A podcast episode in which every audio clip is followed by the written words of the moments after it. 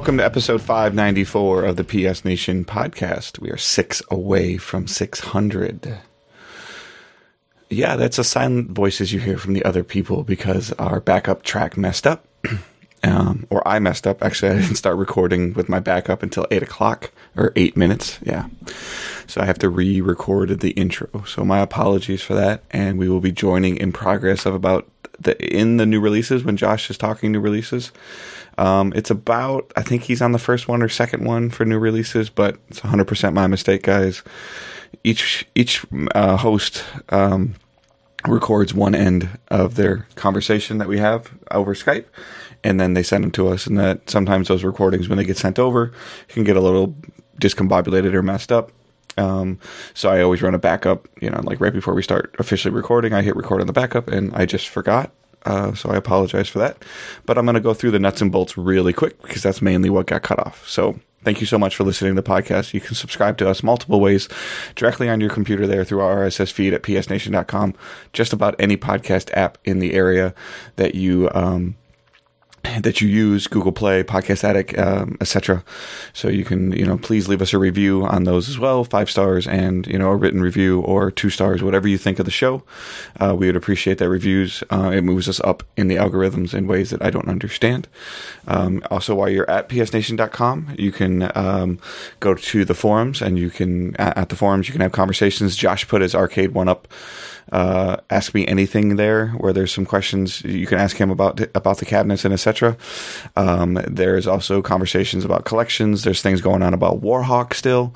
Uh, that looks like by the, by the time you're listening to this podcast, um, Warhawk Wednesday for this week will have passed. But I think they're going to try to squeeze one more in before before the servers close. They might be able to get two more in. So keep an eye on the forums. Keep an eye on Twitter. Um, and they will let you know what is going on with that. So a lot of that is being uh, done by the Marquee and by Glenn and some other community members as well. Um, speaking of uh, the social medias, you can follow the main account at PS Nation. You can follow Josh at the PJF, not at the, because he's not Michael. So you can follow Josh at PJF Josh. You can follow Michael at the first MJC. And you can follow myself at, you can follow myself at the Destiny Dave. Um, you can support us using the affiliate links. Go to psnation.com on the left hand side of the page. There's an affiliate links page there. Click on that. There's a bunch of stores listed there. Click on one of the stores that you commonly shop at, bookmark it, you know, whatever you do. Anytime you go there, it should, if you use that link, it doesn't change your shopping experience and we get a commission back for that. We appreciate that. Um, you can also use uh, Zazzle.com to get a bunch of PlayStation Nation merchandise. It's not as fun to make fun of the t shirt thing when he's not here uh, video services, uh, youtube.com slash psnation, where Josh has just recently posted a video of him building the Street Fighter cabinet from Arcade 1Up. Um, so that's a pretty cool video of you seeing him assemble it and how easy it is to put it together. So go ahead and give that one a view and maybe make a comment or something on it if you have a question, or go to the forum and use the questions on the forum. Uh, Twitch.tv slash psnation, where we do stream uh, periodically. Just recently, uh, Warhawk was streamed on Warhawk Wednesday. Um, we are an affiliated Twitch channel, which means that we are eligible for you to subscribe to us if you so choose. If you link your Twitch account with your Amazon Prime account, um, you get something called Twitch Prime. All Twitch Prime users get a free sub per month. That sub does not auto renew. So if it is something that you've used on us before, we greatly appreciate it. But please get take the time to check and see if you're still sub to us. And if you're not, if if you be so kind and resub, that would be much appreciated. All right, so we are going to get into new releases. If I had to guess, it's around the first or second one where he's talking about Flipping Death or Crayola Scoot.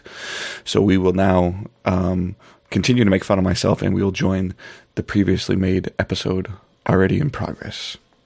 Uh, on Tuesday, October 16th, we have Flipping Death from Zoink Games. This is twenty nine ninety nine. This rated T. This is one I played at, at some event. Um, maybe PSX. PSX. It was. Yeah. Probably PSX. Uh, yeah, if you if you know Zoink Games, they're the ones that do. They have a very unique art style that they use everywhere. Stick It to the Man, Zombie Vikings, um, games like that. Uh, Flipping Death is that same kind of art style, and it's actually kind of neat because you flip back and forth between the real world and the dead world, but you can see in the background, you can see the shadows and things of the other world, and it literally flips the whole screen when you do it. So it's kind of a neat story and kind of a neat uh, concept that uh, they're playing with there. Uh, that did I say twenty nine ninety nine and rated T? Um, I just said it again. I didn't. so uh, then we have Crayola Scoot, which is something I played at E3. And this is thirty nine ninety nine, and it is rated E. Obviously, this is it's kind of uh, Splatoon on scooters. was the Scoot name just recently added? Or was no. it always called Crayola Scoot? Because I thought I remember Scoot. I Crayola thought I... name was added. Okay. Like Crayola bought. Right, I remember that, but I just thought it was like it would, I. I remember the email. It was like, um, uh, does anybody want to go to the Crayola appointment? yeah, I went. Well, I went because it was Crayola and Adventure Time. Right. Yeah, but I just remember it being called the Crayola game. So maybe it got named at E3, and maybe I just missed that. So they, yeah, well, they were keeping it under wraps until E3, but that was the whole thing. When I found out about that and I looked into it, I was like, oh, so Scoot was a thing, and oh, then Crayola, okay.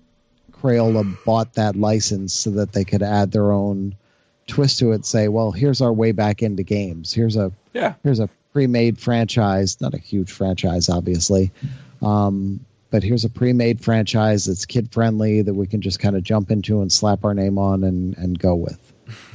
um, so yeah, it's it's a very kid friendly type of thing. Uh, at least it's supposed to be. the The controls were a little rough at E3, but it was months ago. It was E3. You know, it was not a not a final build by any means, and you always expect that going in. Uh, then we have the Hunter 2019 edition from uh, the Hunter Call of the Wild 2019 edition from THQ Nordic. Uh, this is $39.99. It is rated T. Uh, it includes all the available DLC, which apparently is 11 different DLC packs that came along. Uh, otherwise, as far as I know, it's the game that was out before, just with all the DLC. How much does this title trigger your OCD grammar? Uh, I don't know. It doesn't really matter to me. yeah, I honestly, I, I like. You've given stuff. up on title games. no, no, I like that stuff because, like Infamous, yeah. I was I was a stickler for getting that right all over the site because yeah. everybody would write it wrong, and it's lowercase in, and then the rest is all capitals. for, uh, for obviously, like all the audio people, it's um, it's a lowercase T H E, uppercase H for Hunter, and it's one word. So yeah, yeah. I clicked and on I, the link. I was like, "Did he?" Does, I clicked on the image. I'm like, "Oh, it's actually on the box like that too." I was like, "It is, yeah." Because I I did that. I looked at it and I was like, "Wait a minute," and then I looked at the box. I was like, "All right, that's what you want. That's what you get." Uh, then we have Starlink. Too soon. Way too soon. Battle Starlink Battle for Atlas, the starter edition. This is seventy four ninety nine. So this comes with the game, obviously. Uh, the connector to the controller uh, and parts for your first ship and your pilot and everything. Um, now, as we said at E3 and we talked to them, none of that is necessary. You can play the game entirely without ever touching these models or toys that come along with it or that are available to purchase separately. But man, do they look so cool? they do. they really do. And the funny thing is, now I saw and it's not coming out till the week after October 23rd, but I'll just mention it now. There is a Starlink Battle for Atlas co-op pack for 19.99. Co-op? Yeah. What that literally is for $20, all you're buying is a controller mount, a second controller mount. The game is not included, no no no models are included. Nothing is included except the controller mount, and you require it requires the starter pack obviously to play, and a second controller because somebody else has to be in the game, and you are a co-op joiner apparently. That's interesting. Yeah, Yeah, it's really weird. So 1999. It also kind of screams only local co-op to me. Yeah, no, it has to be Yeah. specifically. For, Yeah. So yeah, I, I I was kind of thrown off by that and thrown off also by the fact that it comes out a week later, which but okay. Um then we have uh NBA 2K Playgrounds 2 for 29.99 rated E. It's like NBA Street basically, kind of. but not as good. yeah. I I don't know. I didn't get to play this one. Um I reviewed the first one and it wasn't great. Hopefully, this one's better. Yeah, maybe. um, massive roster of current and retired NBA players. Improved online matchmaking with dedicated servers, four player online matches, three point contest, new playgrounds, custom matches, and more. Maybe. Maybe it, the the actual feel of the game is what I didn't like. So hopefully they improve that. Okay. Uh, then we have another too soon, dude. Uh, Lego DC Super Villains. I forgot this game was even coming out. now well it was at comic-con again. I mean it's and i knew i was like well that's got to be soon right? And it's next week. Uh so lego dc supervillains 59.99 rated e10 plus. Uh this is of course the one where you get to play as a villain. You get to create your own villain and I, I don't think your character talks at all, and they make a big point of it. And a lot of the dialogue that's pointed directly at your character comments on that and makes fun of that. And it's it's the parts I played are really fun. So that's a different take on a Lego game. And there is also a deluxe edition for seventy four ninety nine. And the only thing like it doesn't say anywhere and I'm looking. I've been looking all over trying to find uh, what the difference is. I think it's a steel book and probably comes with the season pass. Um, Oh, because like the last couple season passes for these Lego games have only been about ten bucks, right? mm, somewhere around there. Yeah. See, well, uh, the digital deluxe version on the PSN says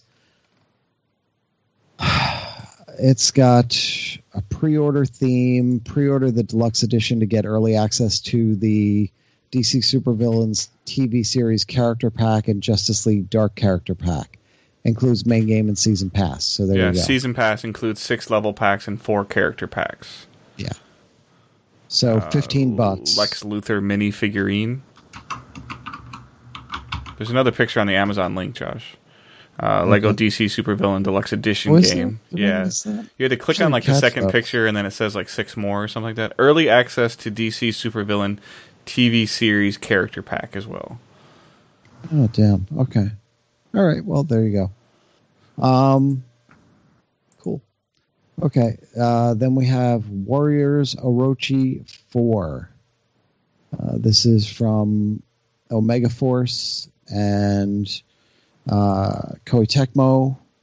This is a long-running series back to the PS2, I think, if I remember right. I may be crazy. Uh, this is fifty nine ninety nine rated T. Over 170 characters from the Samurai Warriors and Dynasty Warriors universes. So if you're into that, now you got one on the PS4. Uh, then we move on to Friday, October 19th, where we have the Owlboy PlayStation 4 Limited Edition, which has been floating around forever, threatening to be released, and now it's actually finally coming out, apparently. until next week when it's out. It Yeah. misses that and then comes out in two weeks. Probably. Um, so this was the one. that's got a limited edition box, the game, a notebook, a manual, sticker sheet, coin and pin box, coins and pins to go in the box, soundtrack, and a certificate of authenticity. And this was, from what I understand, it was a pretty good game. Yeah. So, It's a, lot um, of, it's a lot of stuff for a game that I don't recall at all. it- well, yeah, I I was aware of the game and I saw a bunch about it when it came out a little while ago, and I was like, "Ooh, that looks really neat." And then I saw that this was coming, but it just kept getting pushed back, pushed back, pushed back. Um, so this is sixty nine ninety nine for all that stuff, and it's E10 plus. Uh, all this stuff is coming Friday, October nineteenth. Then we have the Dark Souls trilogy, which is rated T to M for the three different games. It is seventy nine ninety nine for all three games. How do they get away with a rating like that? like, Well, Yeah, I wanna look up which- T and you know, no, I, I get them it, are but it's like, does, so does that mean that like a teenager can go into the store and buy like a third of the game? no. You probably have to be M to get all of them. So shouldn't Um, it just be M? Okay, so Dark Souls 2 was the T rated game. I was trying to figure out which game was rated Oh. T. So you could like I could buy it and then say, "Look, son, you're allowed to play this T rated one, and I'll play the others until you get old enough." And don't worry, Dad. When you leave, I'll just play the game when you want. Yeah, exactly. um, so That'd be Dark mean Sou- because Dark Souls 2, I think, is the only T related game. So it's like, here you go, son. You can play the second game in this trilogy. So it's Dark Souls remastered, uh, remastered in high def, 60 frames a second, single player uh, or online multiplayer with dedicated servers. Dark Souls 2, which has the base game and all three DLC uh, packs. Uh, Dark Souls 3, which is the final journey where you can go solo or team up for co op or PvP multiplayer. And it all comes in a steelbook uh, that has the Dark Souls art from across the series for seventy nine ninety nine. Nice. And then It's a lot of content for eighty dollars, by the way. and From then Dark we Souls. have Soul Calibur six hitting in all its many flavors uh, from Bandai Namco. So the standard edition is fifty nine ninety nine. There is a deluxe edition for ninety nine ninety nine, and the deluxe edition has a metal case. They're calling it a metal case uh, with a built-in sound box. Oh, what? A built-in sound box featuring four epic in-game voiceover snippets. So it'll be all uh, like this. Uh, uh, uh, so you know those greeting cards you get? It's that Yeah. quality. exactly with this shitty, shitty, low, Oh my gosh. low bit rate quality on it. Um, like the cover of my season three Greatest American Hero DVDs, which plays part of the theme song if you push the front of the box. Like three and a half seconds. no, it's a, it's a good ten seconds or so, but still, yeah, it's it's shitty quality, of course. Uh, this also includes the soundtrack on disc, on a disc, uh, Not, and not not from the soundbox. And it also has a season pass which includes five packs three playable characters two armor packs and the season pass bonus playable character along with the full game. So that one is 99.99 um, these are all rated t. And then there is the collector's edition. And the collector's edition if my damn screen would ever load has more stuff in it. Uh, the collector's stuff? edition has the same stuff as the other one, obviously, uh, but it also has a 120 page art book, which from the picture looks about the size of the DVD case. But It looks just slightly bigger. It's at a weird angle though. yeah. Uh, and then there is a 12 inch collectible Sophit. Soph- Sophita? Sophithia. Sophita? Soph- Sophicia figure. So is this I your know. uh, I- I I can I hear have I can hear Andy on the forums now. the forums I meant, I think texted S- me. S O P H I T I A. So it could be Sophitia or Sophicia. Or depending on- neither. I, I mean, I the last Soul Calibur game I played was probably two, Soul Calibur two or three, maybe. I don't know, and I don't remember any of the characters in it. So I remember Yoda. forgive me, Yoda and Darth Vader, right? Yeah. yeah. Wasn't wasn't Kratos in one of them? He or no, have. Kratos was in Mortal Kombat, wasn't he? Yeah. Yeah, Yeah. I, I believe how was it? Nintendo got Link in Soul Calibur, and then PlayStation, Xbox got Star Wars characters. I think Yeah. that was at the same time. Or Link and Spawn. Vader, and Xbox got Yoda. Yeah, because Yeah. Yoda's green. Yes, I see what they did. yes. Clever.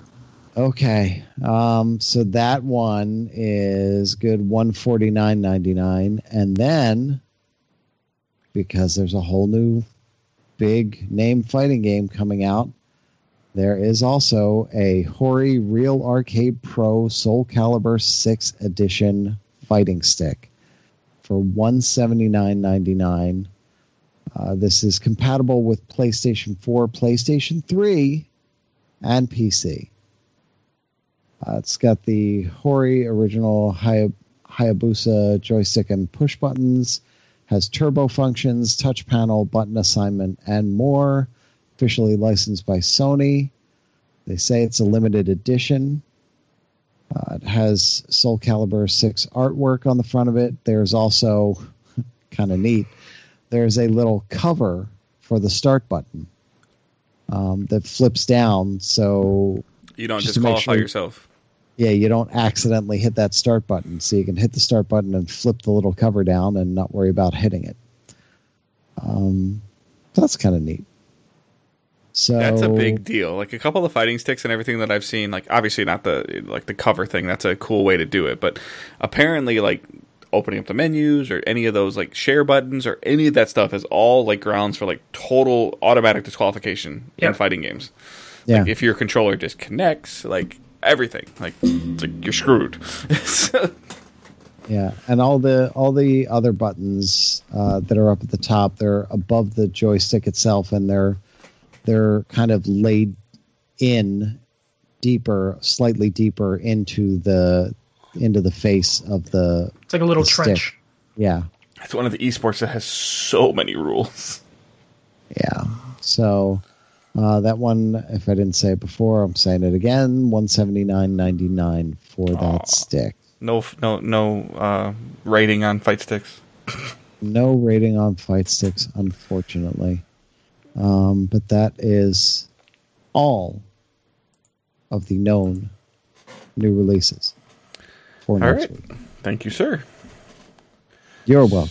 So, in the world of that of the story that never ends, of I was going to try to think of some soap opera reference, but The Walking Dead, Tell Telltale's Now it's close. ending. Yeah, uh, the the Telltale saga continues. So, uh, the final season is being brought back from the dead again. So, um, I don't. I, understand this entirely. So, uh, Sky, so- go ahead, Josh. So, Well, I, I was just going to say Skybound um, is Robert Kirk's Robert Kirkman's own production company, essentially. Um, Yeah. He he makes more money off the comic than he does off the TV show. which And- is crazy. Yeah, Hey man, you, Well- you have an indie comic and you sign with a studio, uh, a network. You're not going to get that big a deal. Well, uh, but see, that's the thing. They, uh, you should go back and listen. There was a recent episode of Smodcast, I think, uh, where Kevin and Robert Kirkman sat down and they went through the whole thing, and he explains it, and it's fascinating to listen to because they signed with um, who's the publisher? Is it Vertigo? I can't remember. Uh, IDW? No, Vertigo. No, no, no, no, no. Uh, whoever their publisher is, it's it's the one that was set up by a bunch of Marvel artists, essentially, bunch a bunch of former Marvel artists, and they wanted to make sure that artists got paid. So their deal is, you come to them, they decide, yeah, we'll publish your book. We will take Image. Image. That's who it was. Yeah. Um, they say we will take this percentage, this cut, whether you sell a thousand copies of the book or you sell a hundred thousand copies of the book.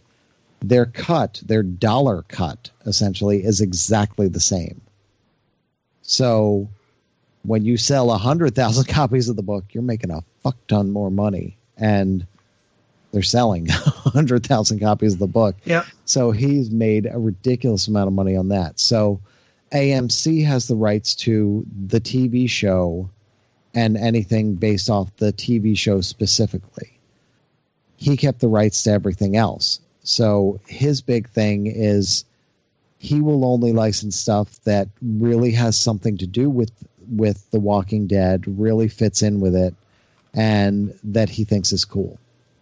Um, I I should have seen this coming. I don't know why I didn't see this coming, but he wants to get this finished. So they want to hire back uh, the people who were making this and have them finish the game. Now, what happens to them after the fact? That I think is kind of up in the air, and that's where the questions lie. I think we know what the answer is on that one. You're on a contract gig for a couple months, which means they're probably not going to get everybody back because do you But- sign on for a couple be, more months? to be or fair, though, at least somewhere at least they know they're signing a contract. Yeah. Exactly, but but Or how that's many- the thing. They don't walk into work on a Friday and lose their job. But that's if I'm one of those people and I don't already have a new job, I would take that gig and use that extra couple of months while I'm working and getting paid to find another job. Yeah. Yeah. At least you in go meantime, into it knowing the outcome. Yeah. In the meantime, you're getting paid and you get to finish this thing that you've been working on forever and you really want to see see this through to a conclusion. And I mean, who knows? Maybe maybe this works out for them and um, Skybound decides let's just continue on with this. Um, I don't know, you know. So that's where things are kind of. I, I'm sure they have to work all that out. But What has Skybound made so far? So they don't really make games. They partner with other developers to make Walking Dead stuff. They have a Walking Dead game that's uh, coming out next year that they're working on with the Payday developers.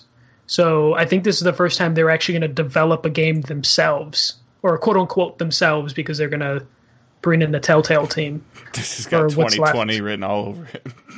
No, I mean the Telltale games. The, the, here's the question, though. Um, It's like the same thing we asked to- about THQ Yeah. though. Like, do they get this box that has essentially That's what I was gonna say. How say. far they've built, and like, do they own? Do they get that box, or is that in some like what? Ha- like, where are these assets? I guess you know, like, where is this engine? Yeah. you know, like this this company is hundred percent closed now.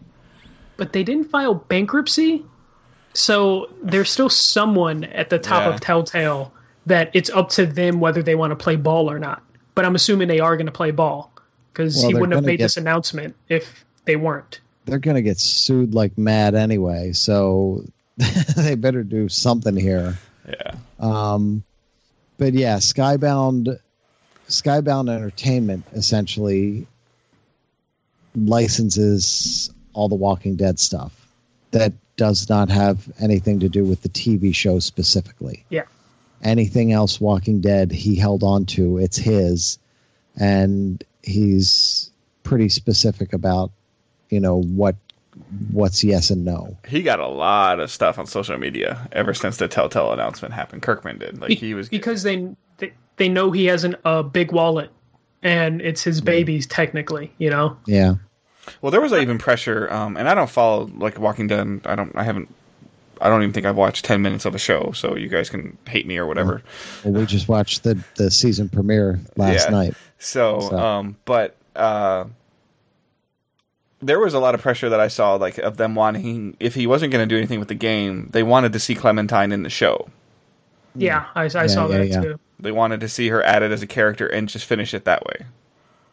which would be pretty cool actually and with the season with the way with where they're going this season um because the i've i've read part way through it already like a year or two ago Wait, are you are you in out. the are you in the approved Walking Dead talking window? Like, isn't there like a like a like a seventy two hour time span where you can't even talk about it? Oh no i'm not gonna exp- i'm not gonna i'm just saying with where they're going like they're at a point where they can introduce a lot of characters Yeah. from elsewhere in the world and they could bring clementine in cast a clementine and bring her in they absolutely could but i mean the season is mostly written and Yeah. a lot of it has already been filmed at this point not all of it but Honestly, the fans would love if they just found Clementine's hat somewhere.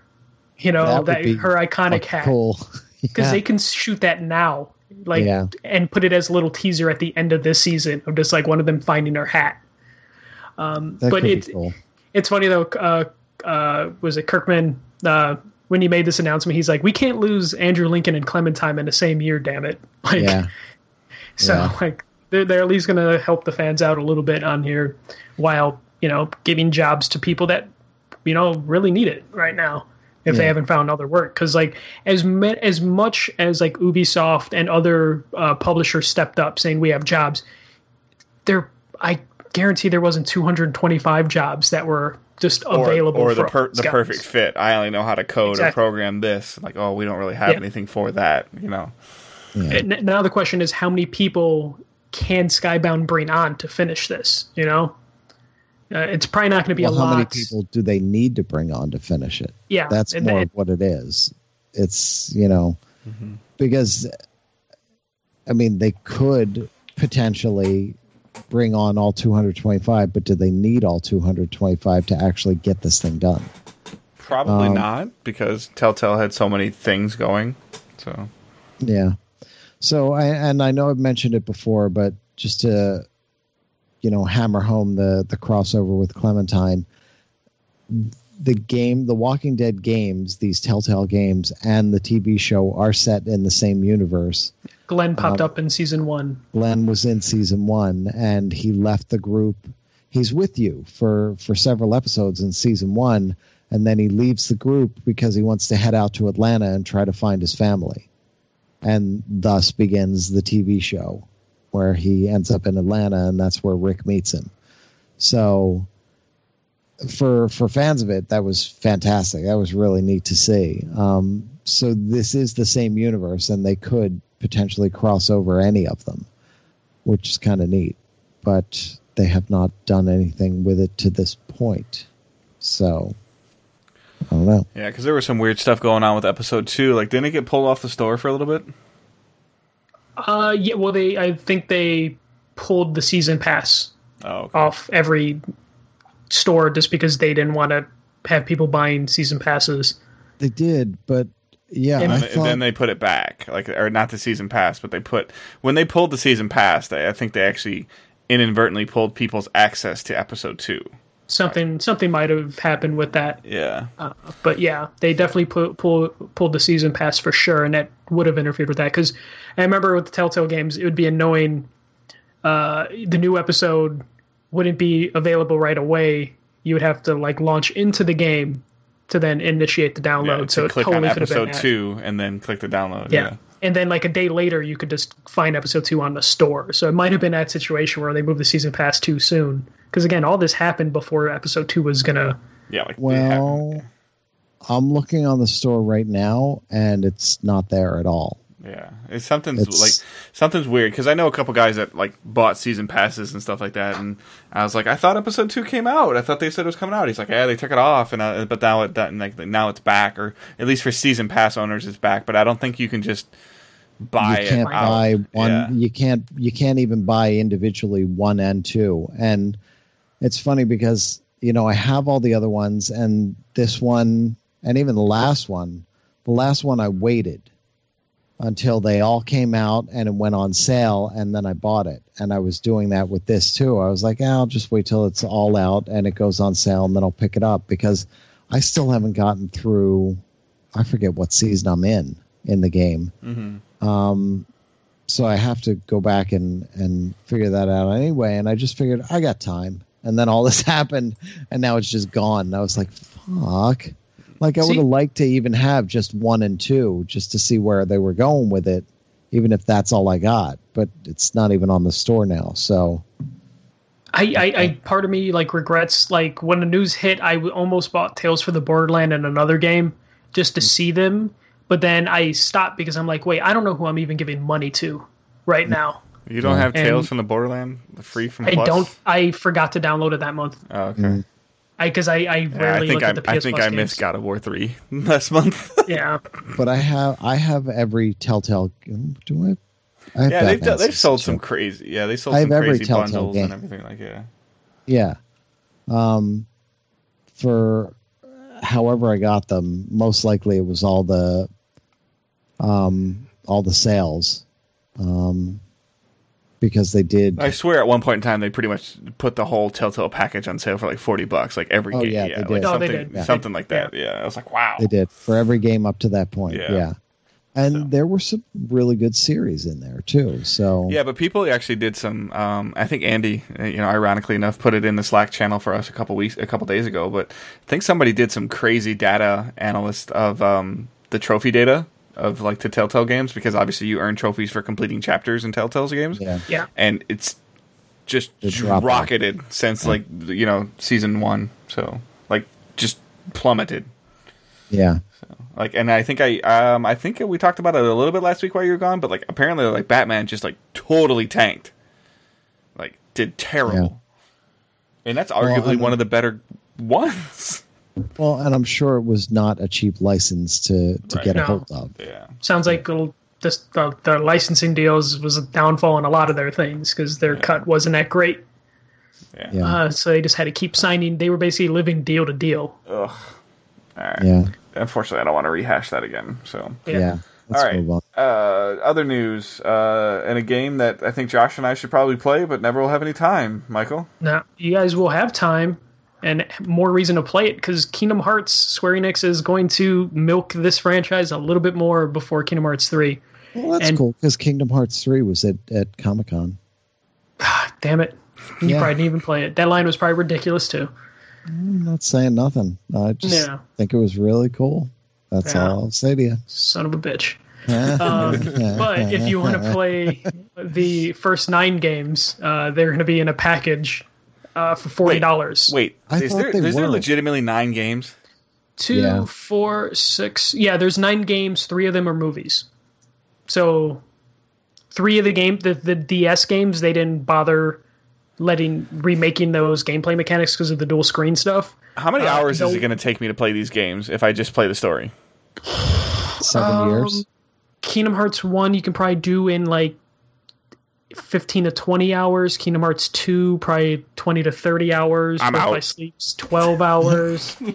So no, wait. It wasn't there. There were two compilations out that they did for the PS4. Now they're putting it all into one big bundle.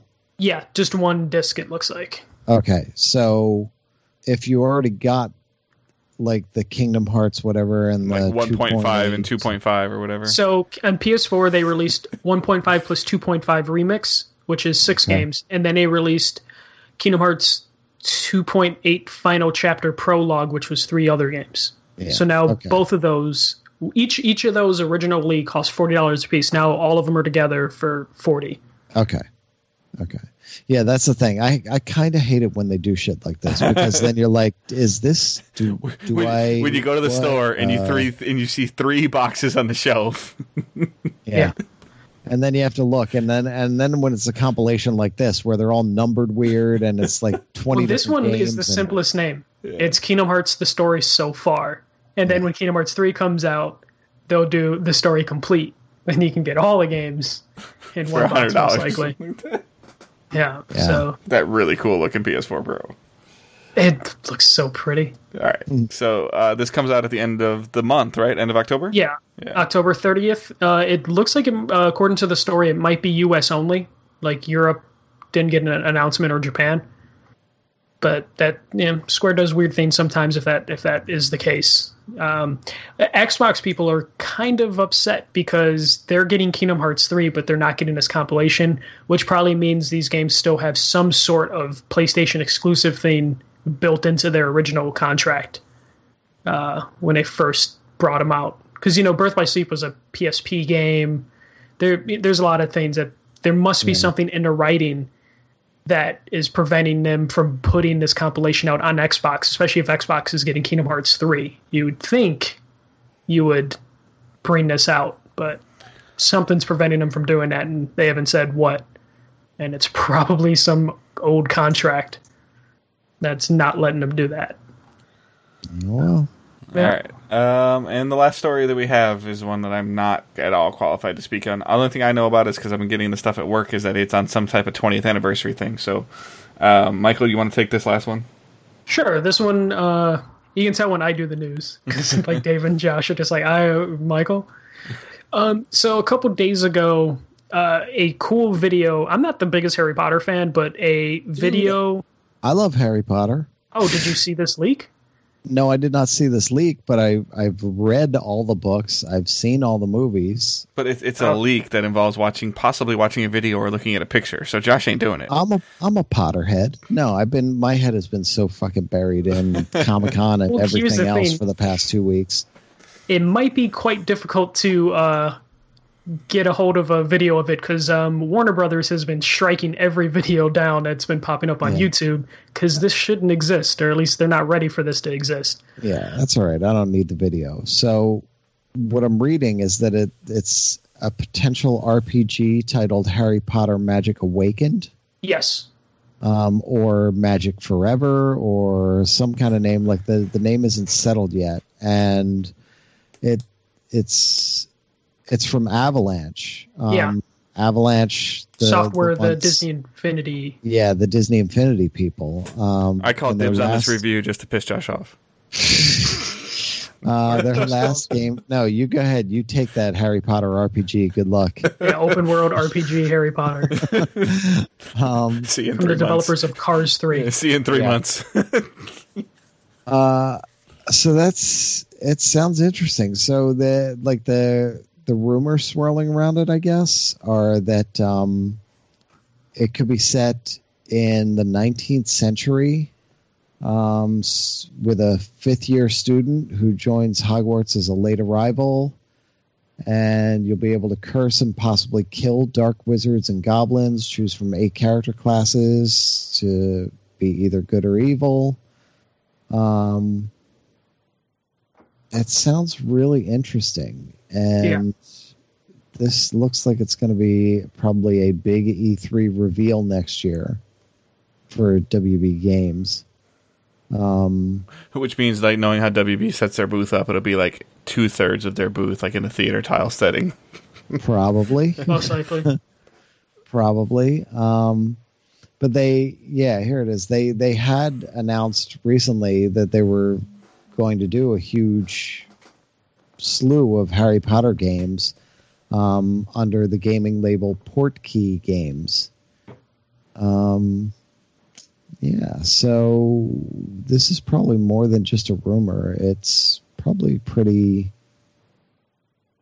pretty solid. Oh yeah, no. This this seems pretty like the footage that leaked was clearly off someone's computer because the mouse cursors in the entire time. Um, people are thinking this was leaked from like a focus group, Mm, um, which is why it's like a bunch of. It's almost like a compilation of features where they show you the create a character stuff, show some of the creatures. It seemed very much like it was either being used for some marketing stuff, so it could be either focus group or just War- someone at Warner Brothers just showing, like, hey, this is a thing that we're making. interesting. Which uh, the person who put the video up is a redditor named Vape This Bro, um, which is great. Uh, he said he was part of some market research in a mall or something like that, where they just were like, "Hey, I didn't think they still did that, but they, you know, they're like, hey, do you want to see this video?" And he like got his camera on and uh, recorded some footage of it, and it looks pretty cool. You create your own character. You're like a fifth year student. Uh, and it looks like it might be like rated T mature based on some of the stuff that you've seen, which would be pretty cool.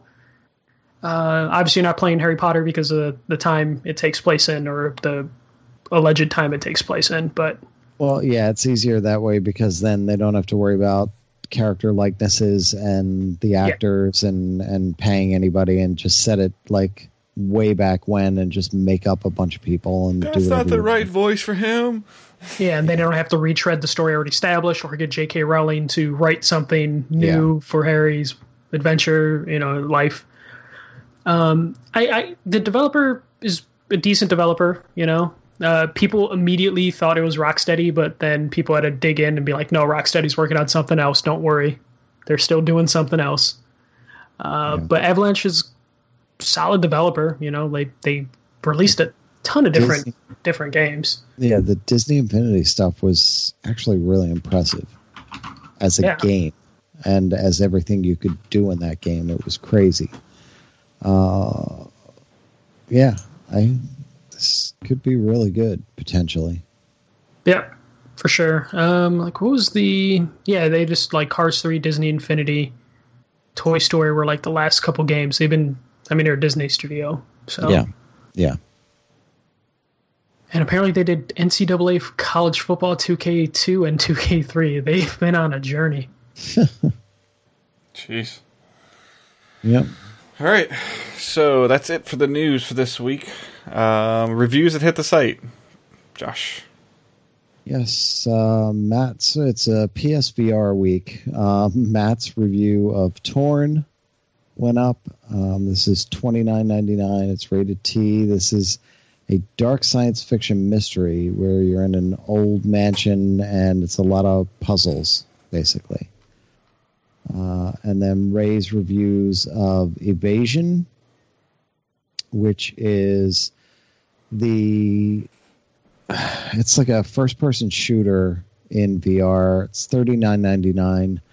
Uh, you can play co op. This was one of the ones I saw pre E3, and actually I was just sent a code for this myself. Um, I think because I saw it pre E3. Uh, so I'm going to try to get to play some of this this weekend and talk about it more on the podcast next week. Uh, but what I played at E3 is fun. It felt like an evolution of Farpoint. Uh, the the the setting felt very Farpoint, um, but it felt like a step forward from that. And there's a lot more to the gameplay, and it can be played solo, and it's a little more difficult to play it solo, um, but it's crazy fun when you're playing multiplayer, um, when you're playing co-op, essentially. Uh, and then his review for Firewall Zero Hour, which is the other uh, multiplayer VR first person shooter type game. Or is that third person? No, I think it's first person. It's first person. Um, and that one's a lot of fun too, because uh, that's four player uh, co op, four, 4v4. And, you know, not a lot of maps, not a lot of modes, but that way it keeps the small user base, uh, which is a fraction of a fraction of the total PS4 user base. Uh, when you get down to VR and then you get down to a specific game, uh, keeps everybody together more, so you have better chance of actually, uh, you know, matching up with people and and getting into a game. Uh, so yeah, they're all pretty interesting. If you want to check out those reviews on the site. All right. Um, you get to I do even more talking now because you have some work to do, sir. Well, yeah. So, okay. Um, so these reviews should go up on the site. Hopefully this week. Um, NHL 19 since I didn't actually do a full review, um, let me just do a quick, uh, just a quick spin on it. It's pretty fantastic. um, it's it's a big change. Um, that world of Chel, C H E L. Um, it it's an evolution of the EA Sports Hockey League, and what it does is the rewards and the upgrades and things you would get for playing EA Sports Hockey League, you now get for all the different modes that are under World of Chel. Uh, so wherever you're playing in there, you're going to be earning all these gear, all the gear and the upgrades and everything else as you go. Um, so it's not just locked into these specific online modes, which is kind of cool. Um, the real big change in this that makes a huge difference is that real motion, real player motion technology, uh, which was in FIFA and Madden and everything the past couple years. But for hockey, especially, uh, the fact that it frees up the animation on the players and it makes them so much more lifelike, and you can do so much more with the stick and the puck, and rushing up the ice doesn't it feels different every time. Every hit feels different. Every, you know, you don't feel like there's any real canned animation anywhere in it. Um, the player movement is just so much better than it ever was. Uh, that 1v1v1 format that I talked about a few weeks ago is fantastic. It's so much fun. Uh, the fact that they have the licensing, the rights to all the older players uh, throughout the NHL history, and you can have Gretzky and Messier and all these old players um, joining your teams. I had I had freaking Bernie Parent as my goalie, which was insane uh, for a series of games. So just the fact that all these old players are suddenly available again is awesome. It's probably no, it's not probably. It is the best NHL game that's come out to date um, by far. And you know, each year was like in, incremental upgrades, and it felt like you know, okay, they're they're making those small moves, and they've made you know they did some work here and they did some work there. This feels like a huge leap forward in terms of the gameplay and the modes and the visuals and everything. The audio, uh, uh, it's still. I think any commentary in a sports game is going to become repetitive the more you play it. Yeah, um, they really need to do something about that. uh, it's it's gone on too long at this point. I, just, um, I, I don't know where the fix is though. Like I I mean other than, I mean obviously the fix might be record well, more lines, you know. But. but the way the the way Madden did it last year or the year before, where they had they had two guys. I mean, they weren't like the the Fox or or NBC or any broadcast guys, but they were recording week to week. Yeah, you know, they recorded a huge chunk of of commentary, and then week to week, they would watch all the games and then record specific to what happened in those games. But do you think that the sales warranted that? Like, do you think that that return on investment was worth it?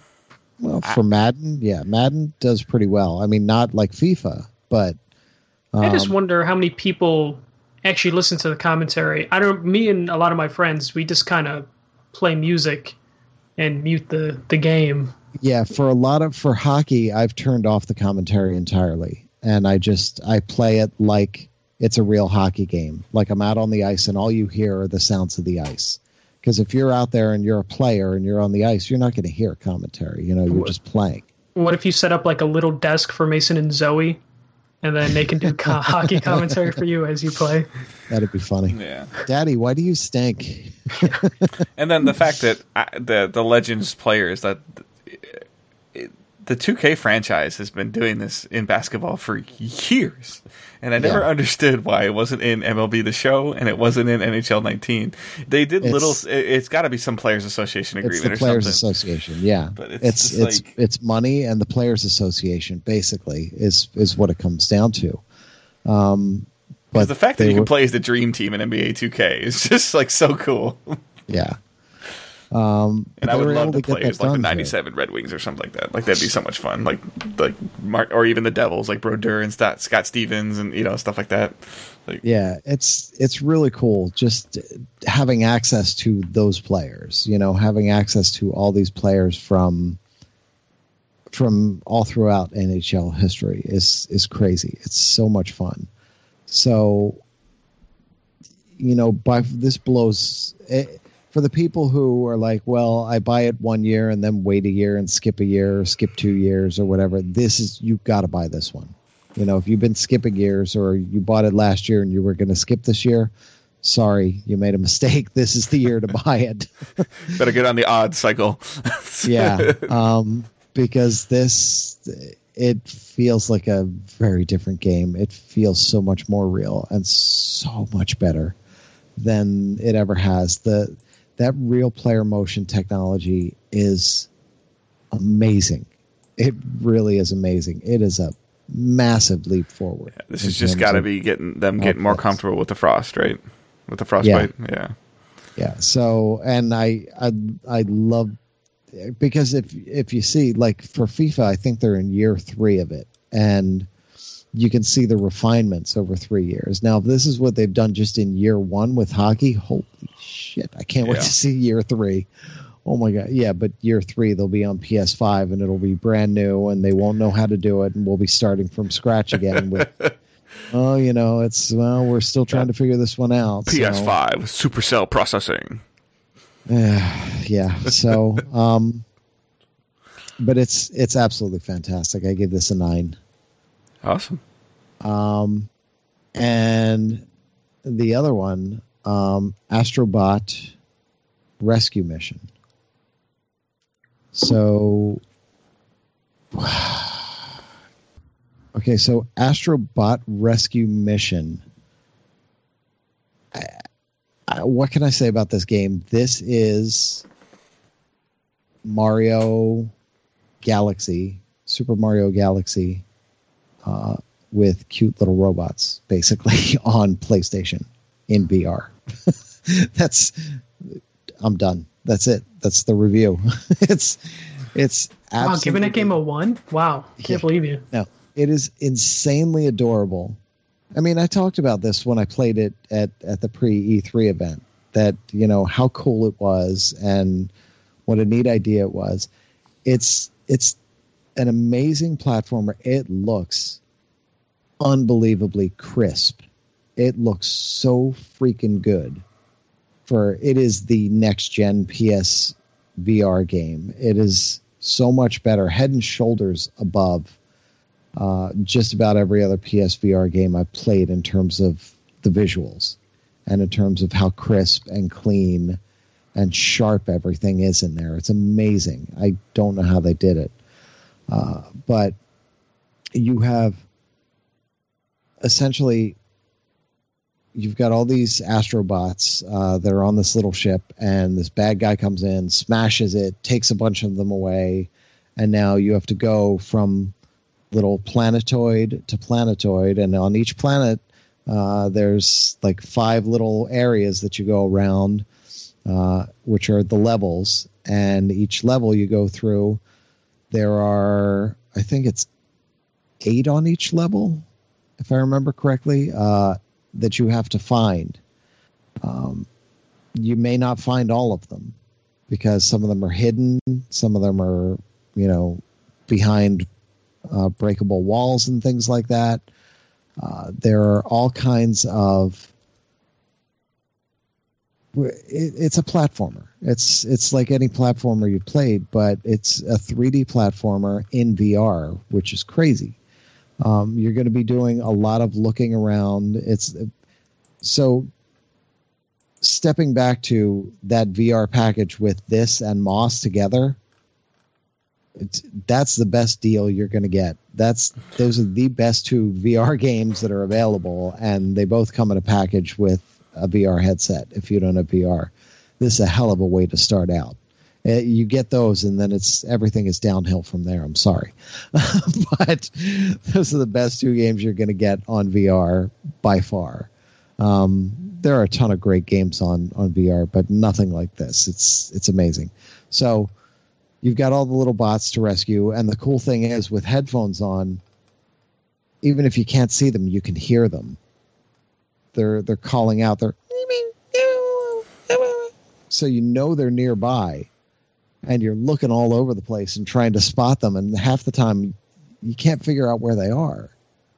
Um, but they're there somewhere. So they're you get all these audio cues you get these visual cues. Um, at the end of every planetoid there's a boss battle. Uh, and the boss battles are, are really fun and unique uh, along the way that you know things ramp up and they give you new tools and things you'll you'll be able to add things to your controller in the virtual space. Uh, so you'll get like a uh, like a water gun attachment that goes right on your touchpad in the virtual space. And when you hold down on the touchpad you're pushing the button on the on the water gun and firing the water out to do different things uh, you've got like a grappling hook. You get you get all these really cool add-ons and things along the way. And there are also hidden uh, chameleons. There's a hidden chameleon on every single level. And if you if you can find it and you focus on it and just stare at it it'll reveal itself.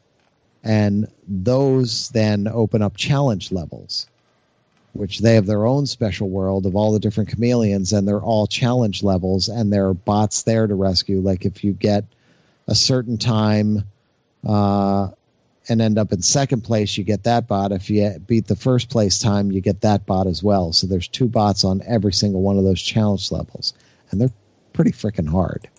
Um, because it's just a race against the clock through a level, um, or you know, or you're. It's different for every for every challenge level. It's it's hard to describe all of them. So, um, it's it's adorable.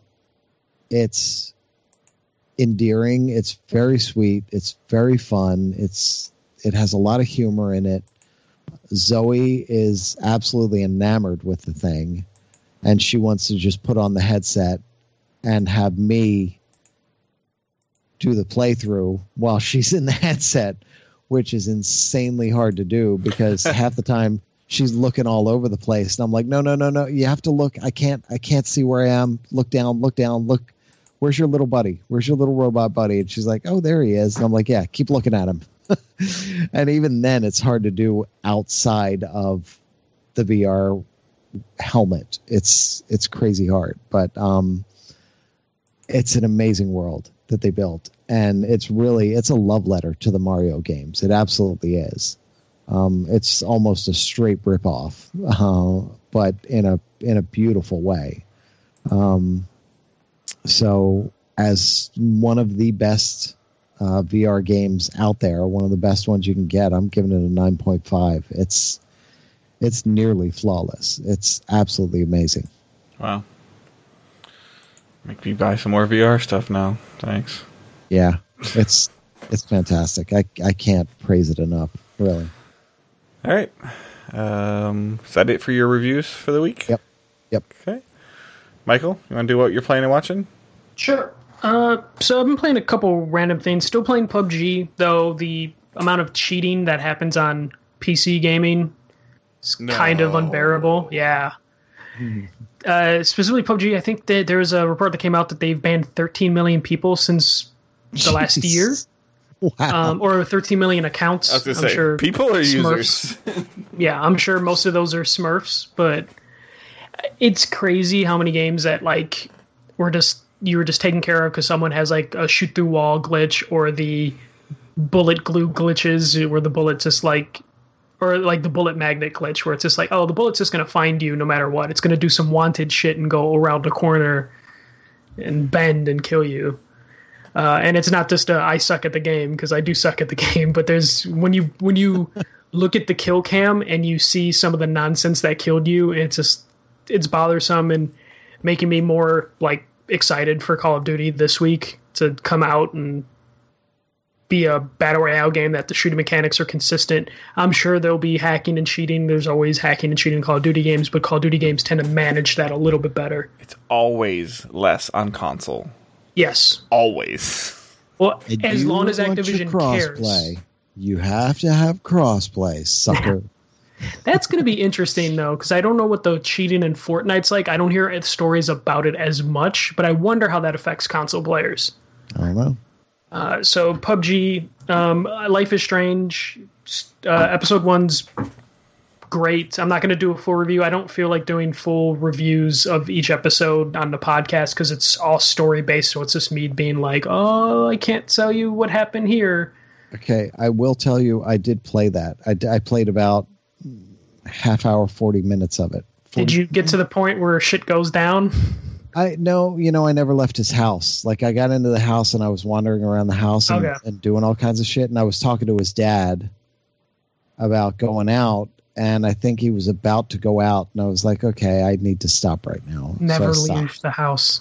Never yeah. leave the house. It instantly goes dark. Yeah, because this was this was pre Comic Con Square Enix event uh, that they had, where they had the Tomb Raider DLC that's coming uh, Just Cause 4, and Life is Strange. Yeah.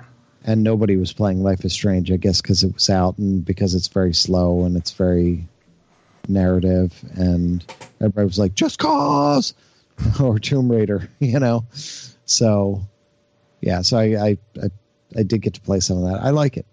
No, it's, it's good. The writing they they've improved Yeah. with the writing. I I told Dave last week. You know that seems Yeah. like they can write for younger people a little bit better than they did previously. No more Hellas. Yeah, no, yeah, no, I haven't heard one hella yet, and I'm so happy. Yeah, Um, just uh, He, the, the actually, writing's he actually really listened to the episode. I did. apparently. I really did. oh, okay. Like I didn't think that was a reference to the episode, but again, yeah, he was yeah, writing I really trains and stuff. Okay. Yep.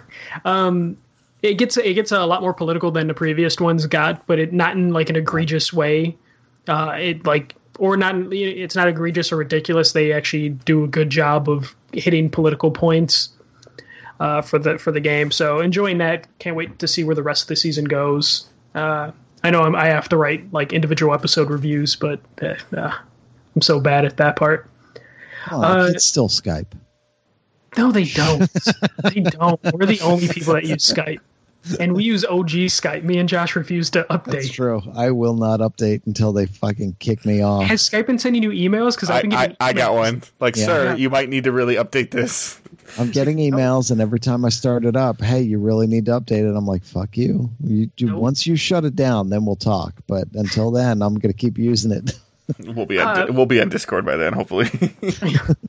Um, for some reason, since I got the the, the BenQ monitor, uh, I've been playing a lot more PC games. So I loaded up Prison Architect, which is on PlayStation as well. so you got That's a a pro, and you're not. Have you played like Spider Man and your new monitor yet? yes, I have. Okay. Yeah, I immediately went to like photo mode and put HDR on. It's Or gone back to your God of War on the on the new monitor? I'm afraid to go back to God of War because then I'm going to end up playing more God of War, and then Well, I don't there know. goes. Like, I mean, I'm just as I'm just as guilty as you are, but I don't know. Start Horizon. Don't talk about that. I want to actually start Lost Legacy, but I haven't. Yeah, I bought that on a flash sale that. too. I forgot I had that. It's on my PS4. Yeah. Thanks, Dick. Or Detroit. Um, I don't own that, so I'm good. yeah. So I played Prison Architect, which, man, I, I don't know. Like I like this the sim building type games, but running a prison makes me feel dirty. yeah, I I had a hard time with that. Like the very first thing you have to do, if I remember correctly, the very first thing I had to do was build the electric chair and Yeah, everything and execute the guy. And. I was like, I don't think I want to do this. Is this the game? That, like, is this the game that gave you the foam handcuffs, Michael? Yes, yeah, this is the game that gave me foam handcuffs. Yeah, when when I got right into that part, I was like, I, I, I don't want to do this. I don't think I want to play this game, and I I- just couldn't continue with it. Yeah, I continued uh, probably an hour past that, but I feel like the game moves backwards to where like Yeah. they just kind of throw you in and then teach you mechanics as opposed to letting you build up slowly. Yeah, And that caused a lot of like confusion on my end of just what I'm supposed to do, what the mechanics are. So I don't know if I'll continue with that. It was just like one of those things where I used to subscribe to Humble Bundle for like six months. So it's like Yep. 72 games that I have on my Steam account that I just haven't, I've never touched. Uh, so I played that for a little bit. Um, I don't know if I'm going to continue because it's just weird. Like I'm interested in the story stuff because the story you follow different prisoners and stuff like that for their story bits, but it's still weird managing a prison. yeah. Then uh, I played a game called Graveyard Keeper, which people kept recommending um, because it is basically Stardew Valley, but you're a medieval graveyard keeper. I saw this like a year or two ago. I talked to the guy who made it um, at NYC Play. Mhm. That was that thing because I had asked him back then. I was uh, he had it only on PC, and I was like, "Is this ever coming to consoles?" I think it.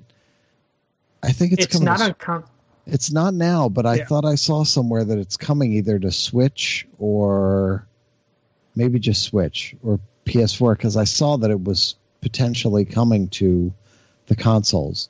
But yeah, it's it was an interesting looking game. I, I loved Stardew Valley. Mhm. Um, so this scratches that Stardew Valley itch a little bit. It's obviously you know a little. It's it doesn't have the same charm, or it's not as cheery obviously as Stardew Well, Valley yeah. because you're but it, it lacks a little bit of the charm that got me into Stardew Valley. It's still fun and interesting to like manage a graveyard and also managing a little farm. Uh, there's some I guess same thing with Prison Architect where it's just like some of the mechanics just don't seem that clear or um you're you're kind of messing around and failing into things more than just being outright told what to do, uh, which is a little annoying. Like, I would kill for an actual quest log, but there isn't one. They just have uh, character icons, and you click on or highlight the character to see like if they gave you a quest, but the quest isn't that detailed, and the map isn't that great. But the actual just managing the graveyard and managing the farm is actually fun, and fulfills that like Stardew Valley thing, which I'm still waiting for online play to hit Stardew Valley on consoles. That should be coming soon. If, if I'm remembering correctly, it's literally only one guy Yes. that made the whole game top to bottom. yeah, I believe so. Yeah. So, For Stardew Valley? For No, both no, of them, I think. for- Yeah. Oh, yeah. oh well, yeah, Yeah, both of them. Um, I think it's like one or maybe two guys. yeah, for for Graveyard Keeper, yeah, uh, because I talked to him for a little while about it, and I was really interested, and I was like, "No consoles? Come on, man." He's like, "Look, man, I, I, I'm one guy. What am I gonna do?" you know? Yeah, the the game came out a couple months ago on PC, and he seems to be pretty good at like fixing bugs as bugs as they come along and stuff like that. So it'd be interesting to see if this game can catch enough like steam that a publisher will jump in and maybe bring it to consoles if it's not already coming to consoles. Yeah. Uh, but it, it, it's I don't know, it's fun. I the, even though like I wish there was a little bit more help. It's the first time like I've opened up a FAQ in a while. Like I had to like open up a wiki just to learn some of the crafting stuff, just because they don't outright tell you stuff and they give you a lot of stuff to do right away. This is this this is coming to console. Tiny Builds is It's helping coming with to it. Xbox One. Yeah. It's coming to Xbox Okay. One. Yeah. Yeah. We'll say tinyBuild is involved in this. This is coming to console. So, Yes. which means Xbox might have paid for like a, you know a six month exclusivity or something. Yeah, like that. most That's what likely. it was because I got I got an email from tinyBuild that said it was Yeah. coming to Xbox One. That's I knew I had seen something about it. Yeah, it, it's it's a it's a weird, quirky game, and it it's October, so I like to play kind of Halloween stuff during October. So it I think it's on with that. Xbox One right now. It might out- be It's out. Yeah. okay. So Uh, start the clock now. Oh, oh yeah, it came out like two months ago. Yeah. Okay, that's cool. Um, that's pretty much it for for playing. Um, watching. Uh, someone asked a question about this, but WWE did a live show from Australia at like five in the morning. I didn't watch it live because God no. uh, it was a it, it was a it was He's an okay got he's show. got wrestling standards, folks. He does. Yeah, I'm not waking up at five in the morning for a wrestling show. Especially with this one was just kind of a glorified house show, which means it's like no stakes are on the line. You know, it's just kind of like a special show they put on, and the story won't progress. Uh, it, it was a fun show, but like the Undertaker was in the main event versus Triple H, and Triple H still looks great, even though he's in his fifties. Undertaker is like in near his sixties, and God, even though he looks Wait, they Inter- wrestled again? Yes, yes, and he's he looks good for a sixty year old, but not good to be a wrestler anymore. So you just kind of feel bad for him halfway, and it's kind of annoying because a couple years ago he's like, "Oh, I don't want to be that old gunslinger that doesn't know when to stop," and three years later he's that old gunslinger that doesn't know when to stop, and Or the WWE's not letting him stop? They keep signing him checks, and he doesn't want to not take them. Um, so that that was a pretty good show. Just I don't know. I can't watch the Undertaker wrestle anymore. If he is in another match, then I'm probably not going to watch it. Uh, then um, Big Mouth season two came out on Netflix. Uh, it's it's as disgusting as the first season, so I can't eat while I watch it. Uh, but it's it's it's one of those shows that like What is it? It- I'm sorry. Uh, Big Mouth. It's a show on Netflix. It's about uh, it's a Nick Kroll and John Mulaney cartoon, basically of them as uh, boys going through puberty, and it's vulgar and like This, very. sound- this sounds terrible. oh god, but it, it's hilarious. it's got like a great cast. It's like Maya Rudolph plays a puberty monster, and Jordan Peele plays like a ghost. Like it's got this whole whole like crazy concept around it, and it's really entertaining. But man, they get away with some stuff on this show, uh, and it's just, it, it's funny. I, I haven't finished it yet. Um, then I finished season two of The Good Place. Still loving that. Uh, and since it's Halloween, I'll probably mention a scary movie every week. I watched Train to Busan or Busan, Oh, dude. which I never heard about it until last week when the US remake stuff started to Really? pop up. There's And I was- Yeah, they're making a US version, um, an American version, which will probably be awful. Uh, so I wanted to watch the original. Ended up watching that, and that is one of the best zombie movies I've seen in a long time. Yeah.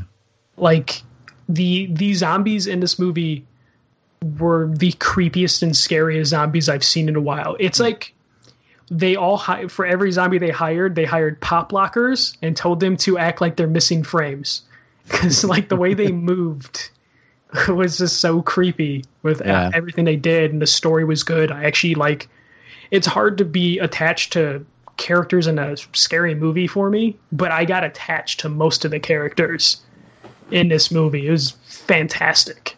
Yeah. Uh, definitely like the highlight of like whatever I watched this week. There's a there's a it's an animated prequel or sequel. I forget which it is. Um, you should check that out too. And it's it's actually as good or pretty good. It's because this- yeah. this movie to me was almost perfect that I don't want to ruin it with any like side stuff. You know, it's like I'm I'm that weird guy that I can't enjoy the first Matrix anymore because I saw Matrix 2 and 3. You know, so like but I'll I'll check it out if if you recommend it. Uh, but it, it's good. I can't wait for the terrible remake. Uh, it reminded me a little bit of Snowpiercer just because it's a place on a train, Mm, and, and I love Snowpiercer. Yeah. Such a weird movie. It, it is weird, and I, I think what keeps me involved in that one is just Tilda Swinton. She's fantastic in that. Yeah, movie. And also, it has one of the best lines by Chris Evans. And I hate that I know that babies taste the best. It's like the greatest line. you know what's fucked up? I watched the first, the first fifteen minutes of that movie. I didn't even realize that was Chris Evans. He, he made it in the middle of the Captain America stuff that I almost felt like he made that just because he's like, you know what? I'm Captain America. I need to do something. Fucking weird. Yeah. yeah, But yeah, Tilda Swinton say, takes that movie. Yeah. Like, she's so great in that movie. yeah, she's awesome. So I I was trying to find this when you mentioned the the uh, WWE. Uh, there was a booth Oh, God. at, what were at? Comic Con, uh, which I, I should send you the picture. I there's a guy that's obviously a famous guy. I don't recognize him. You would immediately. Um, but listed on the booth, it says Sting, Trish, uh, Lita, Lawler, Christian, and something else at the end. And there was covers by WWE Hall of Famer Jerry the King Lawler, and Yeah. it's the it's headlocked um, which is a bunch of like Saturday Evening Post, uh, like fake their versions of these covers. It's a it's not a great picture. I just kind of I saw it as I was walking by, and I just kind of held up the camera and snapped as I was walking, so it's slightly out of focus, Yeah. a little blurry. But um, I I wish. Hang on, I'm just gonna send this to you right now, so you can just tell me who the fuck this guy is. Okay. Um, Live texting on the podcast. Yeah. Yeah. Why he's saying that, uh, that's it for my playing and watching. Okay. Okay, so you go, Dave, while I text him, and then he'll just jump in and go, "Oh, that's Yeah, my- that's Sting." Mine, mine'll his be, makeup. Yeah, mine'll be brief because my time management is awful. So, um, like I said, just basic life events going on with you know a three year old and stuff like that. Um, and I am changing, not changing jobs, but changing locations at at my job. So that's kind of made some things a little wonky for me. Um, but uh, I don't have a review of Mega Man because it just didn't sit down and focus and play it. But I did play it some more. Again, like I said, if you if you like Mega Man, it's more of what they built on it. So like, just it's twenty nine bucks if you like Mega Man, pick it up. Um, and I played more Destiny, so I'm not gonna bore anybody with like major details. I'm just continuing up the power climb, the power level climb, getting farther and farther in the raid. The raid is very difficult. It's probably the best raid that they ever made, but I'm through three of six encounters. Um, and watching, um, I watched the Lions game on Sunday. Just just watched them. I, the score was closer than it was, but I just watched them destroy the Packers, which I loved. Um, and uh, I, I'm actually surprised. He's a really, really good kicker, but I'm actually surprised that he didn't get cut today. But Crosby missed five or like four field goals and an extra I point. saw that. so Wow. he left 13 points on the board and they lost by like 10 or something like that. But um, I'm doing really, really well uh, in fantasy. I'm playing fantasy football against a bunch of other uh, guys that I play video games with, primarily that I play Destiny with and stuff like that. And I'm killing all of them. Uh, so I'm having a blast with fantasy football and stuff like that right now. And um, I'm really like I'm deep into the Flash, like this previous season of the Flash with the Thinker and some of the stuff that they're doing, and just the way like what looked like that they were getting ready to ramp something up, and my wife's like, "They can't be. There's like five more episodes," and I was just like, "Oh." And the twist, the twist it takes with what he's doing, you know, things like that. I'm just, I'm so intrigued by this villain. Like, it's so cool. Yeah. Well, he was one of the. He's a big one, and they've been laying the groundwork for him for a while too. Yeah, because they they hinted at him like seasons ago when they were talking about timelines and stuff like that and everything like Yeah. that. So, yeah, um, it's kind of cool. Yeah, it's it, what I think that they're setting up to in terms of the relationship the thinker has with his wife. As I, th- I you can kind of see something, but I don't know if that's actually is or isn't going to be a thing. So, and I don't want to spoil anything for anybody. So, um, but it's. I'm primarily just focused, heavily focused on the Flash right now, and like Arrow is falling behind, and Supergirl is falling behind, and things like that. But I can't. I, I don't know how you do it, Josh. Like I can't go back and forth between four or five shows. I see something happens at the end of one, and I just want to watch the next one. Well, you know what happens? I see something happens at the end of one, and then I very quickly watch Arrow, and then Supergirl, and then Legends of Tomorrow, and then Flash again. And I'm like, okay, okay, shit. Now I want to see, and I watch, and then I end up sitting there for hours. Just Yeah. boom, boom, boom, boom, boom, boom, Well, boom, boom, and boom. the thing about it is, is we have to match. Like Angela and I have to match up. Like in terms Yeah. of like, I can't. She'll just she will just destroy me if I watch Flash. Like I will be not on this podcast anymore if I watch Flash without her. But honestly, Flash has been by far the best of the four shows. It, it just in terms of tone, in terms of, you know, they they get very serious at times, but they're still silly Yeah. and they don't take themselves too seriously. And where Legends of Tomorrow is very wacky and very over the top most of the time. Uh, Supergirl, I think, is really fantastic. Um, You can you gets can tell CW's trying to play some catch up with Supergirl quickly. yeah, yeah. So, Um, but Arrow, the past season, you know, I went through it and it was all right. I just, it's gotten so dark, but dark, like not in a good way dark. Yeah. It's just, I don't. I, I, I don't think I can ever give up on Arrow because like I just have this thing with Arrow where like I watched like the first two seasons like twice because I watched it by myself. You know, like Angela's like my wife's like I'm good. Like I don't need. She's like she she watched like a half an episode or an episode with me and she's like at the very beginning she's like I think this is just outside of my wheelhouse. Like she's like you can you can have this and then she'd Yeah. periodically like peek her head in when she'd be coming home from work and I'd be watching something and she started answering questions and, and then she like and then so then she got hooked into it and we had to go back like she got hooked into it like a season and a half in and I'm like are we really gonna have to go back and start this at the beginning like and she so we went back and started at the beginning you know Yeah. My wife and I started, we watched that together for the first couple episodes and then just couldn't find a time to watch it together. And I was like, I can't, I just have to keep going. Yeah. Just kept going. and she's, you know, I would love to get her.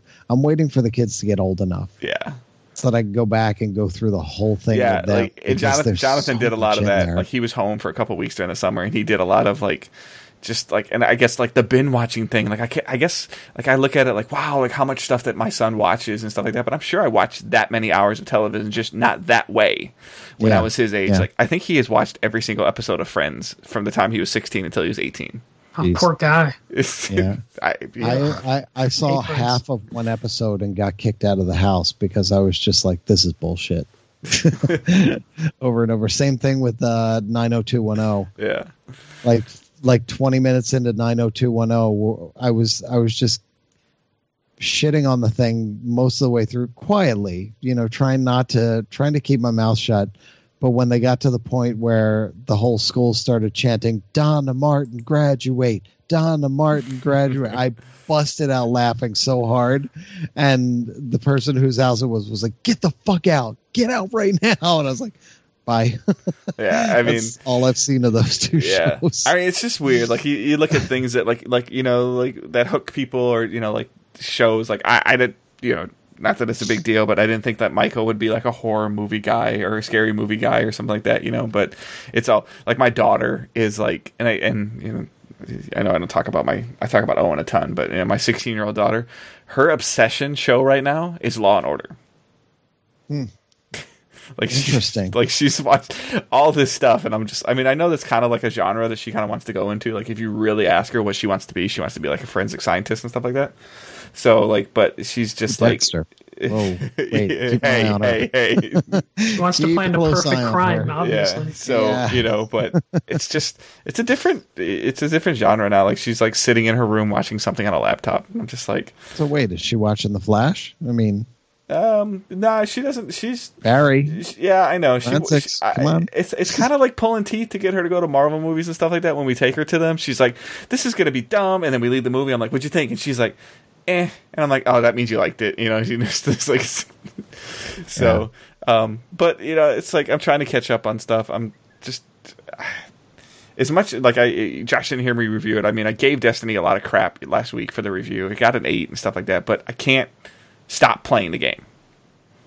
So, Yeah. um, it's like I want to beat the raid, and there's so much to do, and it's it's to the point where they they swung the pendulum the other way, and there there's there I could play the game on Tuesday and Wednesday and be done before, and now it's like I'm I'm leaving stuff on the table. Like there's time that like there's not enough time for me to do everything in the game now, which is a good problem to have, but. You know, at the same time you you start that you start that feeling a little bit of like, uh, do- could I be stronger? Could I have a better drop? Like, so it's it's, and I'm like, no, I just this is where I'm going to be, and I have to like I have Assassin's Creed sitting there waiting for me. Everybody is talking very high about Assassin's Creed right now. We're, we're gonna have to message Angela and see if she can parental lock Destiny somehow. Yeah. Just like he's only allowed six hours in the system will lock up. No, it's it, it can be bad because the problem is with it being such a social game as well is, and I don't know, like if Michael, if you have Overwatch buddies or anything like that, like you know, if there's an event going on or Now something that like that. community's toxic. Fuck those people. No, but I meant like personal people. No, I know. joking. Like with, Call of yeah. Duty is going to be my social game because Yeah. my friends are getting back into it. But I mean, I get a text message from you know a couple of the guys that I play the game from, or you know a message of like, "Hey, what time you getting on tonight? We want to do this." And I'm like, "I, I was gonna play Assassin's Creed." They're like, "Well, we got four people." I'm like, "Okay." so, like- so that's you know that's where you know where it runs into and stuff like that. So, but I've gotten like 12 messages from my coworkers about PUBG, like since we've been recording. yeah, so and it's like, all right, I'll play like a match, and then all of a sudden you're like on there for like two and a half hours, and you're like, whoa.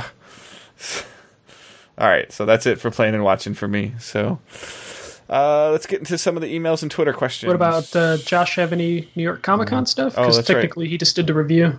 Yeah. I forgot about Comic Con. so Yeah, so we'll skip So- his playing and watching because he was just, el- you know, like Well, having fun was- in Comic Con. Comic Con. No. Yeah. I mean, so like the, it like was I said, Astro Bot that and NHL 19 and Comic Con. just about uh, Tomb Raider, the Challenge Tomb DLC that's coming. It was, it's really cool. But um, what I played, I played with a developer, and I was like, "Is this all like co-op?" And he said, "No, you can play it single player, but." You know, as you could see, there's areas you can only get to if you have two people, so you're going to miss out on a bunch of things. And I'm like, oh, okay, so really, it is kind of co-op. um, but okay.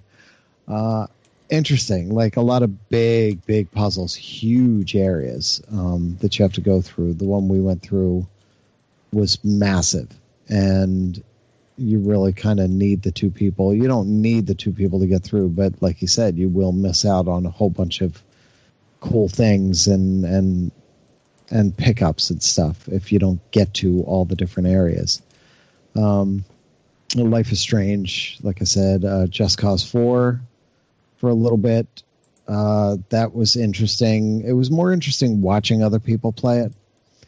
And I'm not I'm not sure how I feel about this yet, much like Just Cause 3. It just I was trying to figure this out with somebody. We were standing there because we both loved Just Cause 2, but just kind of fell off with Just Cause 3 and we couldn't figure out why. And I think what we came up with is that they tried to do too much with it. Like the fun of Just Cause 2 was that it was just enough that you could cause all this mayhem and it was manageable with the weapons you had and the tools you had at your disposal.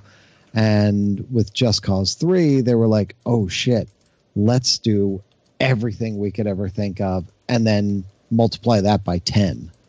And it was just too much. There were too many different things, like your your grappling thing. You could change the you could change the tension on it, and you could drop three or four of them down. You could do this and that. It just I love the simplicity of Just Cause 2, you know? And 4 actually ups the ante even more, so I'm not sure how I feel about it. Um, but of course, it was being run on high end PCs with the, the graphics cranked way up, so it looked unreal. Um, we were all watching a guy who was basically hunting this little black dog this little black dog that was walking around. he was doing everything he could to hook onto it uh, with his grappler and um, pop balloons to to lift it up in the air. And it just wasn't working, wasn't working. He finally got it up in the air, and then the thing dropped and it died. Like he got it like five feet off the ground, it dropped and it was dead, and everybody was like, "Holy shit!" Because he was doing everything he could, and he couldn't touch this dog, and he couldn't kill this dog um, but that was kind of the fun was watching everybody else just mess with the world uh, for a while. Um, Ace Combat, uh, Bandai had their booth set up, so Soul Calibur was there. Didn't get to touch that. Um, Ace Combat had they had one VR unit set up. Have they um, dated that yet? Uh, I don't know. Um, they had a they had several regular units set up and then one VR unit set up, basically It's like the um, main selling point of that game is VR, and they're just like seems like they're just limiting it as much as they can. Yeah. Um, they announced that game like two PSXs ago, or three. Um, it had been two because VR is not really that old. Yeah. Yeah. Um, Bendy and the Ink Machine, um, which is a weird little game that's coming um, sometime. I don't know really how to describe it. I walked past it. I've I've gotten um, PR emails on it, and it looks really interesting. And I went by it. It was at the Rooster Teeth booth, um, and there was a line for it, and I just was on my way to something else, so I didn't really get to stop and and do anything there. Um, Devil May Cry Five. I went to a panel for it um, with the producer Matt Walker and director uh, Hideki uh, Itsuno, and that was really interesting. They walked through a whole bunch of different things. They showed us the first five minutes of the game, the first opening cutscene, which was really awesome. Um, it looked amazing, and the, there's a lot of humor in it, and uh, just the way everything played out. There were some seriously hardcore DMC fans there that were going nuts for different weapons that popped up and and different things that were happening. Um, so they showed off all the different weapons. Uh, a lot of weapons have come back. A lot of weapons have been updated. There's some new ones. Um, one that was really interesting, the the Sparda uh, for Devil May Cry fans. Uh, they said they used the same PS2 model for that weapon all the way through uh, DMC4. and they finally decided, okay, we need to remake this. So it's so much more detailed and really beautiful. Um, uh, Cerberus is back. Um, it and it transforms into three different forms um, which include ice nunchucks, a fire bow, and a lightning chain staff nunchuck type thing, which is insanity when you see it in action. Um, so DMC fans were just losing their minds over that one. Um, there, there's a lot more going on. I'll try to write some of this stuff up, but the just all the different things they were showing were pretty wild. Um, the cool thing is, like, if you haven't played any of the other games, uh, they've added a catch up type of thing on the story. And there's also a way, like, if you're not good at these games, because Devil May Cry games are kind of hard at times, um, you can hold down a button for auto assist. And it will basically push you through the game, and you can just button mash your way through the game holding down that auto assist. And I might be willing to play one. Exactly. I, I only played DMC to be honest, yeah. and DMC was a little easier than the other ones. And that's why they did this because they know that a lot of people like it's it's a wild game and and it's really cool, but they know a lot of people have trouble with the combat and they want to make sure it's accessible for for everybody really. Um, so you can do that, but there are also really, really hard, hardcore difficulties um, that are available. Uh, so, you know, they they're kind of trying to make it for everybody, which is kind of cool. Um, but I'll try to get that stuff written up um, with a little more about that. Uh, yeah, I played a bunch of Assassin's Creed Odyssey. I don't I don't feel comfortable that it's enough to really review the game. I am incredibly impressed with it so far. I'm a little bummed out, but I totally understand because I, I started the game, I played like an hour, and then I went back and I started it again as I started it as the woman. Then I went back and I started it again as the guy because uh, I was interested to see, all right, how different is this? Mm-hmm. It's the exact same thing, just reskinned. which, yeah. Which you know, I kind of expected, but at the same time, I thought, well, no, maybe the maybe they give you at least different dialogue or different story or something slightly different because it should be different. It's not, and I understand the that technical limitations. yeah, especially for sounds like this game, you need to get 80 hours into this game just to like get into the meat of the game. Dude, exactly. like I heard the title screen doesn't come on for like the first three and a half or four hours. Well, mm, yeah, probably. Um, but that's the thing of it. You know, I, I, I understand the, the complexities of not being able to do that, but still, it just kind of bummed me out a little bit where I was like, especially when they first revealed the game and they're like, you can do this. Yeah. Um, the really cool thing, the really, really amazing thing with this, though, is turning off all the assists and just making it the full on open world adventure.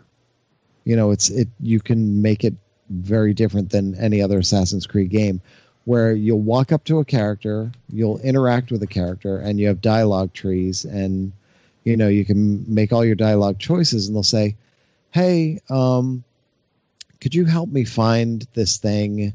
It's it's in a cave somewhere." And you start asking them more questions, and they're like, "Yeah, it's kind of south of this area, um, in a forest sort of area, I think that might be where it is. And that's all they give you. And then you have to look on the map and kind of try to figure out where that is based on just the dialogue and wander into it. Or you could just leave everything turned on and it'll just point you and it'll literally you can get on your horse and say go and hit a button and the horse will just walk right there or trot right there and you don't have to do you could put your controller down and the horse will take you there. So you can play it any which way you want which is kind of cool. Um, but turning it into a huge open world game where literally you turn off all those assists is pretty fascinating. And it's a really cool way to play a game. Not if you're trying to review it though. Because you'll never get through the game. Squirrel um, Shiny thing. Yeah. Squirrel. Yeah. and it's massive. It really is. Um, but it's, it's just making me not want to boot it up more because I'm just going to no, lose myself. It's, it's so good. No, though. I know. Like... Everything I played so far is so good. And I love, love, um, just all the upgrades and, and going through the different missions and doing the stealth and yeah, this game has turned on to into a full fledged in depth RPG. Kind of, yeah, yeah.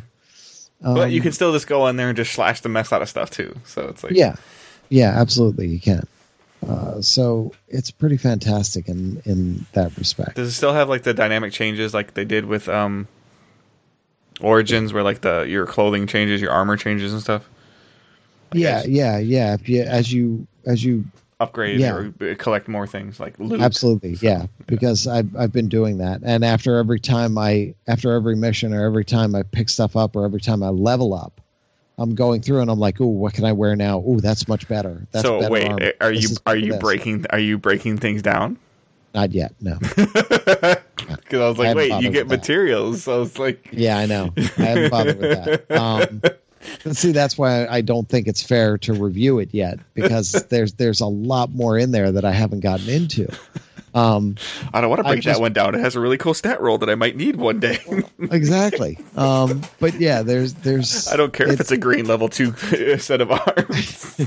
it's cool though that you you have all those changes and and seeing the changes seeing all those things go on your character and the differences in them and everything is really especially neat. especially in a Um, third person game. Like it's really cool. Yeah. So yeah. yeah it's fun and even putting well, horse armor that i didn't have to buy thank you because it's not ea um See, now I heard that they have a, they have a funky speed up mechanic in there. That's a microtransaction though. i haven't touched it i don't plan on touching it why would i need to you you've got a massive open world game why do you need to speed things up you're you're Because people don't like to put time in, Josh.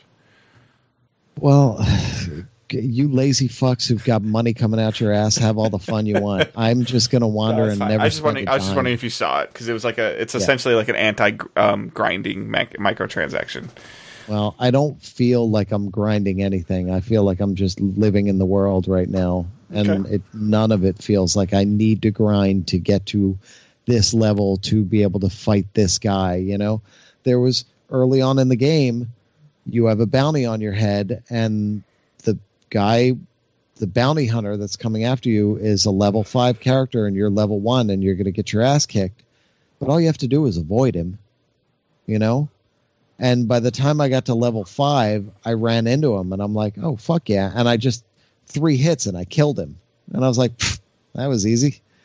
Um, I don't see the need to level myself up to go after that guy. I organically through through the game got to him eventually, you know? Just asking. So yeah, I mean, but I I, I kind of heard a little bit about that too. That people were complaining about, and Jim Sterling especially was complaining big time about it. But About it being in or about it being About too. About it existing, Okay. yeah, about it even I, existing. I I don't have a problem with it existing because it's that balance that we've talked about before, where like I don't have necessarily as much time as you do, but I'm willing to spend you know five bucks or ten bucks to level myself up. Yeah, but the see for me and Why, like a why, the- why am I buying an 80 hour RPG? But you know that's beside the point. but but a lot of now a lot of people that I saw that were complaining about it, their complaints were, well, developers won't even put that in the game unless they're going to nerf other parts of the game to make you do that, and I don't get that from this game at all. The game is a massive open world game. You could spend. 50 hours on the first island and never leave it you know it's the age old question: Is it worth ten dollars for you to complete that island, you know, or to complete something, or is it worth, you know, tw- maybe not to you, but maybe Yeah, somebody else that Yeah. really likes Assassin's Creed but doesn't want to play sixty hours, wants to play like fifteen or twenty, you know? But yeah, I mean that's entirely on you. And uh, if that's in there, I you know that's in there for people who want that. That's how I see it. It's I'm never going to touch it. I know I can get through the game without ever touching it. From what I've played, I don't see any reason to ever spend a dime beyond what you know the game costs. You can just take your time. For a game like this, it's one of those games where I'll play it go off, do other things, come back to it, play it for another six hours or so, go off, come back a week or two later after playing other games, and come back and play another chunk. I, I'm not in any rush, you know, to get through this, or not in any rush. I got to get the platinum, so I better be all leveled up and spend all my money and make sure I can do all that. You know, who gives a shit? Just play the game and enjoy it. Big open world. Um, what else was there? Okay, so the other big thing uh, was that we, I, I don't know how, um, CBS sent an email um, that invited us into uh, the photo call and the press line or the the press uh, roundtables, the interview roundtables for Star Trek Discovery. Which, fuck yeah. Uh, so I went to the panel. Panel was awesome. Um, Spock has a beard. Um, There's a petition already for it. hashtag Spock got hot. Um, Spock's always been hot. well, this new Spock. Wow. um, no, the he's he's cool. They they talked about the beard. They said, yeah, the beard will be explained. Um, but consider, and Don't worry, was- we thought this through, guys. We swear. they did. Uh, they honestly did um, because they're dealing with, you know, Vul- all Vul- of this. Vulcans can grow facial hair to have stronger intelligence. Well, they can. I mean, Spock's brother in sh- shitty Star Trek Five had a big beard. Um, Actually, I don't know, but I'm sure somebody had. A yeah, but uh, I just like the Um, idea that they probably had a like, all right, we're gonna get shit because he's got a beard, oh yeah, so we need to have a plan for this. It's like, oh god, yeah, That- just let him grow a beard. He gets cold in the winter. but the cool thing is, so this is set ten years before TOS.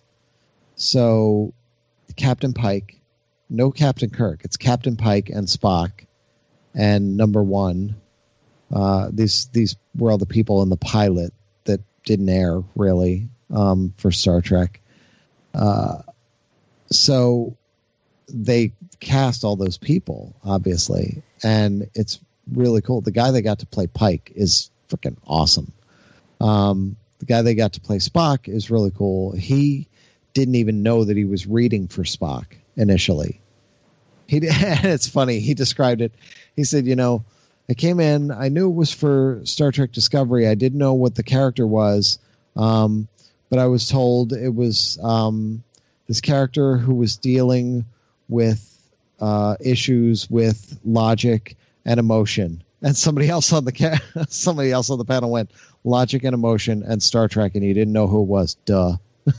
and he's like, "Yeah, I, I guess I should have figured that out." um, but when he figured it out and he got the part, like they called him up, his agent called him up, and he was on a street corner somewhere, and he sat down on the corner and he cried for twenty minutes because he was like, he could, he was overwhelmed that he got the part, and he was freaked out, and he was like, "Oh shit, you know now." I got to deal with I'm Spock. Now I got to deal with this shit, and I'm gonna get good or bad. I'm gonna get scrutinized essentially. Um, but they said they will explain it. Uh, this is Spock wrestling with his emotions early on. He he does not have that control yet. Um, he's younger, of course, so they they have big plans, and it's a very different story uh, from the first series. If if anybody watched the first season, uh, the cool thing, you know, backstage doing the photo call, and then upstairs doing the the round tables was awesome. The cast was amazing, coolest bunch of people. Um, uh, what's her name? Oh my gosh, my my mind is blank. Um, Martin Green uh, who is uh, Michael Burnham on the show. She was in Walking Dead. She left Walking Dead and now is the lead in Star Trek Discovery. And I asked her about that. You know, you're going from these two massive, very devoted fan bases, uh, and now you're part of both of them. And what's that like? And, and she was absolutely fantastic. Really super friendly, super cool. Um, just the whole cast was. It's it's really cool. So they have a lot a lot going on there. I filmed a bunch of the of of those roundtable interviews. It some of the video is not great because my camera was getting knocked around by the guy that was next to me. Um, almost fell down a couple times. Uh, but I'm double checking to see if I'm actually allowed to use that video anywhere. And if I am, I will put it up on YouTube um, because it's kind of neat uh, to see to hear some of the things they're talking about. And anybody else who watches the show, uh, Saru, Commander Saru, uh, the alien dude, we get to go to his planet uh, in this season coming up, which is a huge thing because then we get more on the backstory. His species is prey on the planet, so we we apparently get to meet the predators and figure out that relationship and everything. And we meet his sister as well. Um, so there's a whole thing going on there. Um, but for Star Trek Discovery fans, it looks like it's going to be a crazy se- season um, based on the storyline on the trailer uh, that we were shown. Um, so that's it. I'll stop there because okay. I've been going on and on about Star Trek. I know. I'm sorry. Okay. That's what you went to Comic Con for, partially. But yeah, it was cool. Um, I got a handful of pretty cool cosplay pictures. Uh, I don't know what I'm going to do with them. Um, I never know what I'm going to do with them. Freddie Mercury and Spider Man. Just need to put a gal- um, you just need to put a site a post on the site, Josh Comic Con photo gallery, and just put all the photos on there and just post it and call it a day. Yeah, that's easier said than done. um, but yeah, there there Control was C, Control V. if it was that easy, gosh. Uh, some cool cosplay though, and and neat stuff there overall. But um, oh, the the picture, uh, the man in a tacky uh, gold affliction yeah. Ed Hardy shirt is Jerry Lawler, oh. and then the guy with the sunglasses was Sting. Okay, yeah. I heard somebody when I was walking past her. I heard somebody go, "There's Sting without his makeup," and I'm like, yeah. I wouldn't even know him with his makeup. he looks I mean, like the Crow. I mean, I saw him in the Police, you know, but beyond that and his solo career, I, I didn't know he wrestled. Um, yeah, yeah. He so also tag team partnered with RoboCop. little wrestling history there for you. Oh, jeez. Okay. Um, yeah, so let's move on to the community yeah. section with let's questions. Speed run a couple of these questions really quick. Yeah. So they're they're pretty basic. So Chris from Facebook is 4K a bust like 3D was a bust. Of course, it isn't, but to a but to a degree, I'd argue it's an adoption. Its adoption here is still not very important. One of the very important one to most consumers. It's also, still very hard to get live sports in 4K in these United States. ESPN hasn't even jumped in the pool like they did with 3D. Is 4K as a feature simply being oversold as to be as to the be all end all format when most could truly care less? I have three 4K TV sets, so I'm hardly a hater, but it's simply something that I feel. Um, I think it's for me. I think it's just an inevitableness of technology being ahead of production. Yeah, just uh, like with gaming, you know, we, we're just now getting to the point where these consoles can handle 4K and you need a Pro or an Xbox One X to do that, or an Xbox One, whatever the latest one before the X was to do 4K. Uh, but I don't know, it's 4K is going to be the standard because it isn't that cost prohibitive to make because 4K TVs are really cheap compared to when SD to HD happened. There, well, see, and the thing is, though, and this is what I wonder, like if they're gonna fuck themselves up with this, basically. Um, a lot of the 4K TVs that are like $300 because I see them all the time and I'm like, wait a second, how are they selling like a $300 4K TV? It doesn't have HDR right. at all. Yeah. yeah.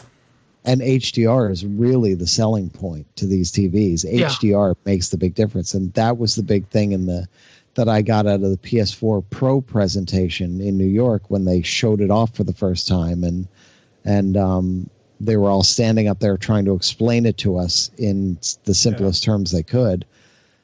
HDR is the thing that makes the difference, and you're selling consumers on, oh, I can get a 4K TV for 300 bucks, so I'm going to go buy it. And they're selling those like you mad. Can, but you can find a non 4K TV. We probably can't now, but you could find a non 4K TV with true HDR that was going to be double or triple the cost of a 4K TV.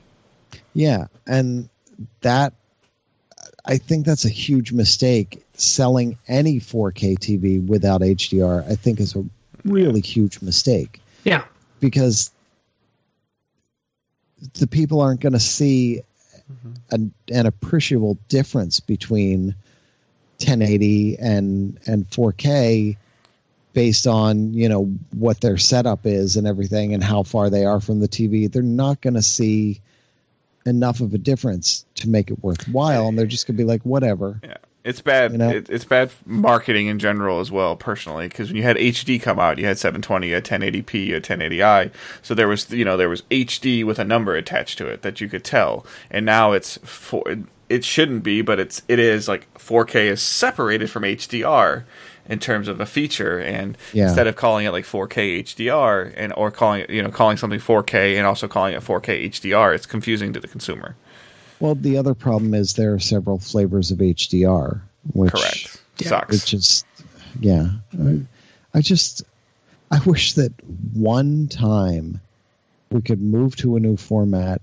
and it would just be a standard before a single device came out a set standard before a single device Yeah. came out that everybody agreed on and that was that and But, we all yeah. just moved to that I don't. Th- I don't think it's a fad because, like Michael said, it's something. You know, I, it, it's something that's relatively easily obtainable. I just don't think that, as of now, no cable channel or network has decided to turn the 4K switch on. no Or full time. Okay, Like, yeah because i was gonna say no there there is 4k What? content out there But on like on DirecTV or on Apple, on I like where you can watch CBS Oh, like or on Netflix. Oh, well, I don't know about Yeah, CBS. that's what I'm talking those, about. but Like, I'm on talking about, like, and CW or and CBS. Yeah, no. I know. I'm saying like network, a network, uh, Regular a- TV. an ESPN, but network an TV NBC was also slow to on. get to. Network TV was slow to get to um, HD. Yeah, well, you they- know, there's just with widescreen. Yeah, there still is non HD ABC and HD ABC Yeah. on people's channels on people's cable And boxes. some of That's those DirecTV freaking channels are crazy. 720. So it's like, it's like So all Yeah. I'm saying is that it, it- yes, like ESPN hasn't picked it up, or CBS hasn't picked it up, or e- even in their apps or anything like that. But when one of them does decide that they want to do that, or that there's something that warrants it, it, it it's it's probably really close. Like it's going to be a sporting event. Like if if one of the NBC, CBS. Uh, ABC is broadcasting the Super Bowl next year, and they decide that they really want to turn the 4K switch on. That'll be when the other networks are like, "Oh crap, okay," you know. Yeah. So it's in the hands of the networks, I think. So yeah, tends to always be. yeah, they they made 3D live and die. ESPN tried the 3D put the you know, like he said put all their cards in 3D and it just didn't work and ESPN turned it off and 3D TVs went away. It's this might sound like a joke, but it's up to two entities to do this: the sports Yeah. and porn. yeah, When sports and porn decide that they are going to go all in on 4K, then it's going to become a more standard thing. It's Porn- same thing porn with is actually really the driver of it, more so than VHS. sports, more Yeah, so it- than anything. yeah. Yeah, VHS. It saved that. It saved Blu-ray. Blu-ray. like yep, uh, internet speed. It sounds like a joke, but yeah. it became a priority for porn. Porn is the driver. yeah. It really is. It's, crazy. fucking crazy. But, But- yeah. So we need. uh Uh, yeah. Fuck, I, I can't even think of a porn company Yeah. name. Stop. um, second question. Only halfway through the latest. This is from John on Facebook. Only halfway through the latest episode. Not sure if it was brought up. The 105 gig download for Red Dead Redemption 2. What are your feelings on it? As for me, I've already made some rooms. Uh, some room though. I still want to get an external storage by December. I believe it's only 105 gig on the Pro. Correct?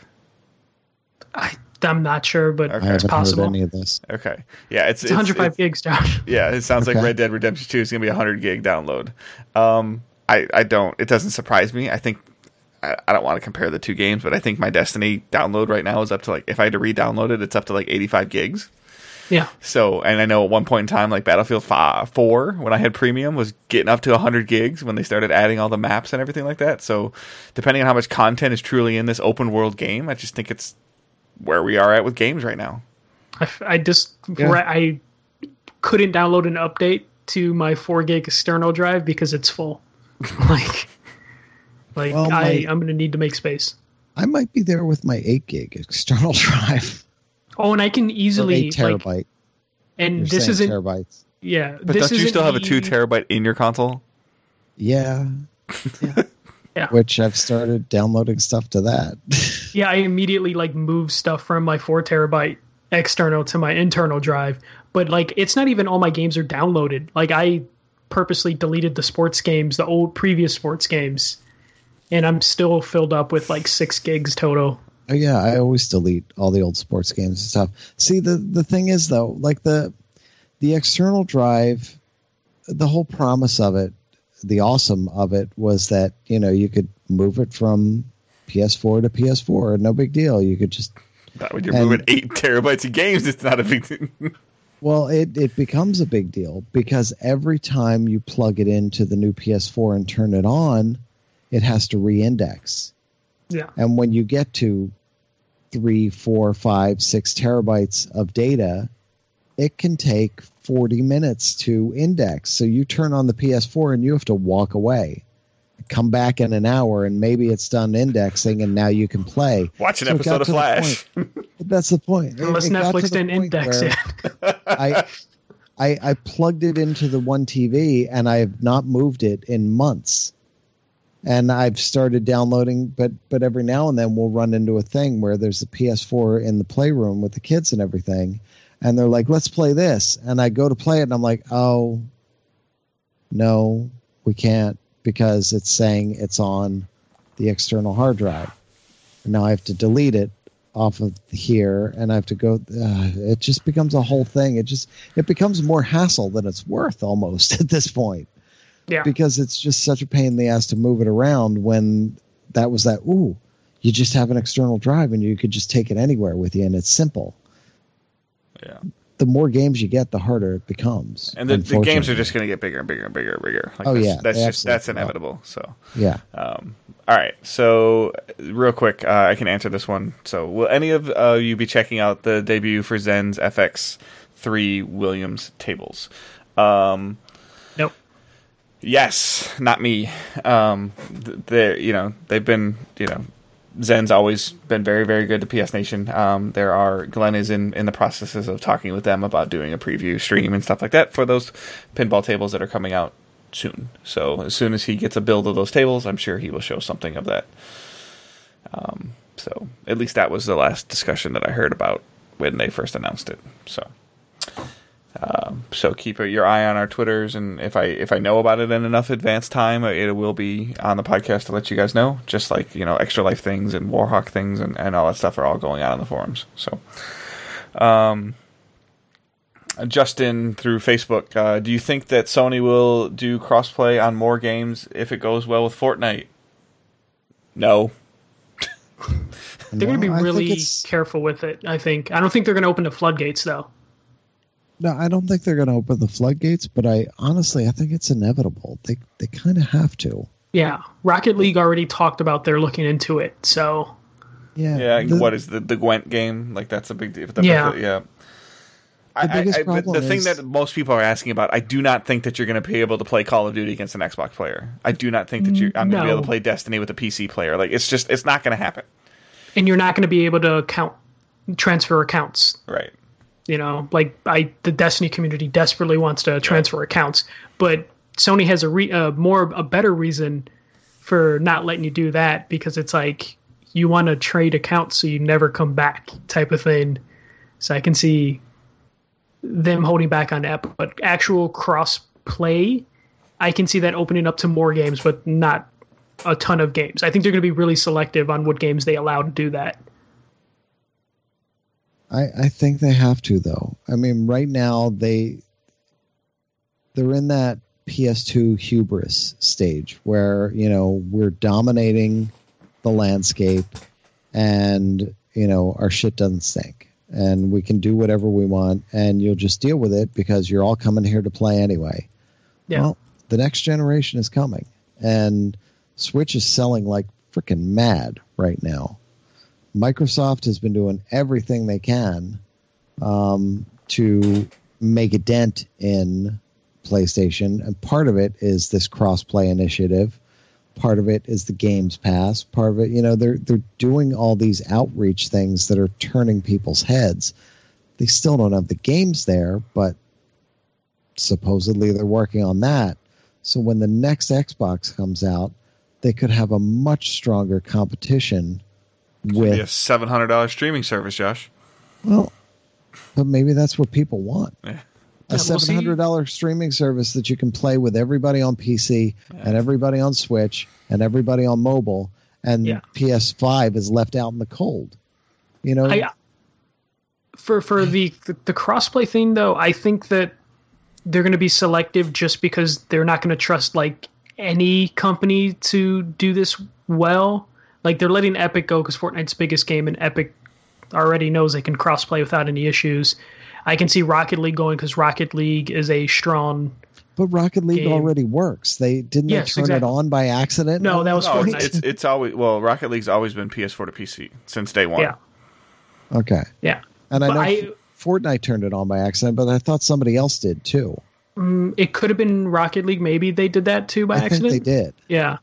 Um, but I don't think they're going to let like a random indie game Oh, try crossplay. It's going to yeah, it's going to and just again, be I don't think that you're going to be playing GTA Online, Xbox versus PlayStation. I don't think you're going to be playing Call of Duty. Whoa, whoa, whoa, whoa, wait a second. You're telling me if Rockstar says If Rockstar we want wants this, to do, it, they yeah, will. if Rockstar wants to do it, it's going to happen because it's fucking Rockstar.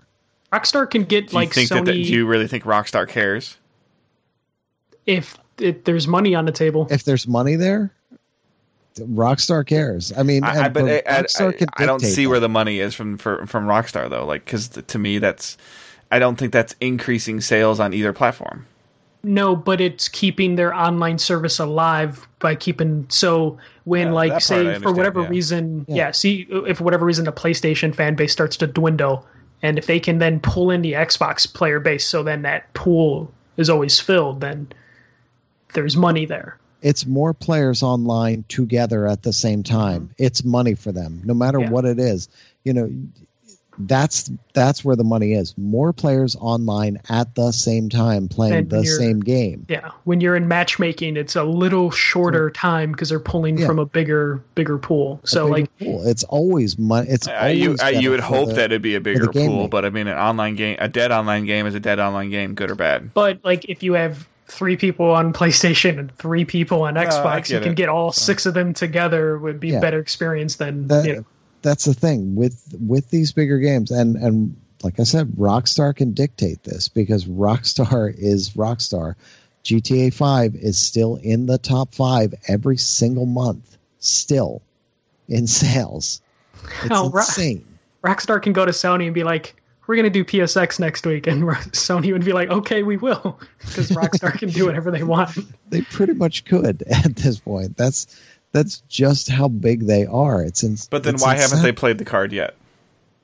because they might not see that as a viable option based on how they built their servers. Who knows? Red Dead can change things because it also we've comes seen, out the reason why I'm asking that question is because we've seen the you know I don't know I've seen the articles and I'm not holding my breath because but all like like they've shared a couple of them and they've been on Twitter and stuff like that of like developers are preparing for PlayStation name changes like why Yeah. did they have to prepare for this Well, that because of the way they did because so then they because the coded it differently for Xbox No, but because PSN's so broken, I wouldn't be surprised Yeah. if it's just like, okay, it's this name, but you're actually feeding into this name. yeah I mean I'm, thing. I'm. Xbox Yeah. has to have an account like a link to it like you can't like if you get reported Yeah. so then I can't change my name and not be reported anymore like I This- get No, that but- the Sony but- name change sounds like a duct tape situation. It is because look how fucked up the Sony system has been for so long.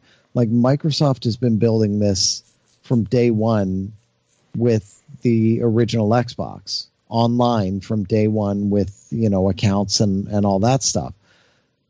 Sony jumped into the game late, and look at how many games got fucked up because of the 100 uh, Friends friend list list. I don't think my PS3 limit friend list is still PS3. recovered from Yeah. that.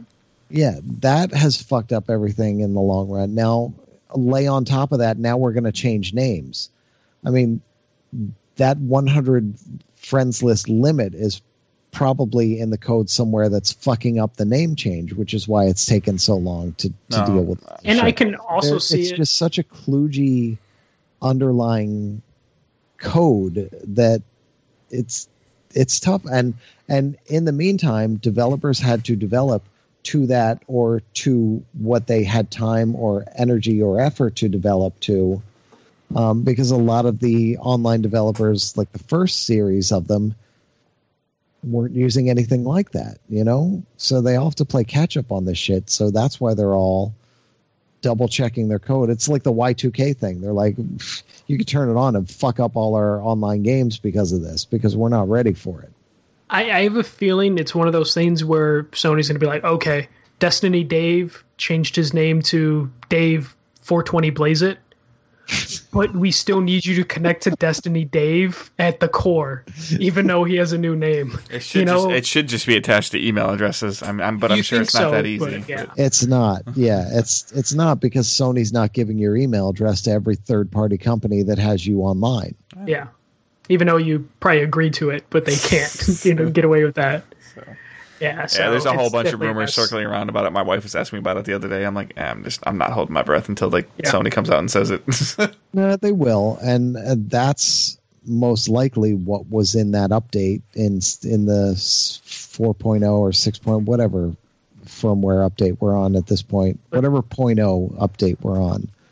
That's Yeah. most likely what was in Yeah. there, the hidden thing that nobody has seen yet. Because Paris Games a lot Week of, is in two weeks. If they don't announce it at Paris Game Week, then Shawn Layden said, "Don't ask me that by next PSX," and I'm canceling next PSX. Yep. When's the Tokyo So, yeah. Isn't Tokyo Game Show after? No, that already passed. it Yeah, already TGS happen? is already over. So. All right, that already happened. So Yeah. then Paris Games Week. Yeah. Yeah. But we'll see. Yeah. Or All right. PSX in three years when it comes back. All right. Well, I think that's it for this week. Uh, we'll have a couple more questions for you guys that we'll push to next week, but uh, running a little long, or longer than we have normally. So um, we're gonna call that uh, next week. Josh, review of Assassin's Creed, or what do you have that you're that you should be ready to roll with? I have no idea. Okay, that's fine. I my brain uh, no. It's Some more, just some more Life is Strange impressions. Um, Yeah. Stuff and junk. yeah. Something will happen next week. so, There will be a show. and Whether at it'll be a least two of us will be podcast. here. I, at least I will be here. I don't have any plans of missing next week, just for the record. So, all right, guys, get out there, have some fun, have a good week. Bye. Bye.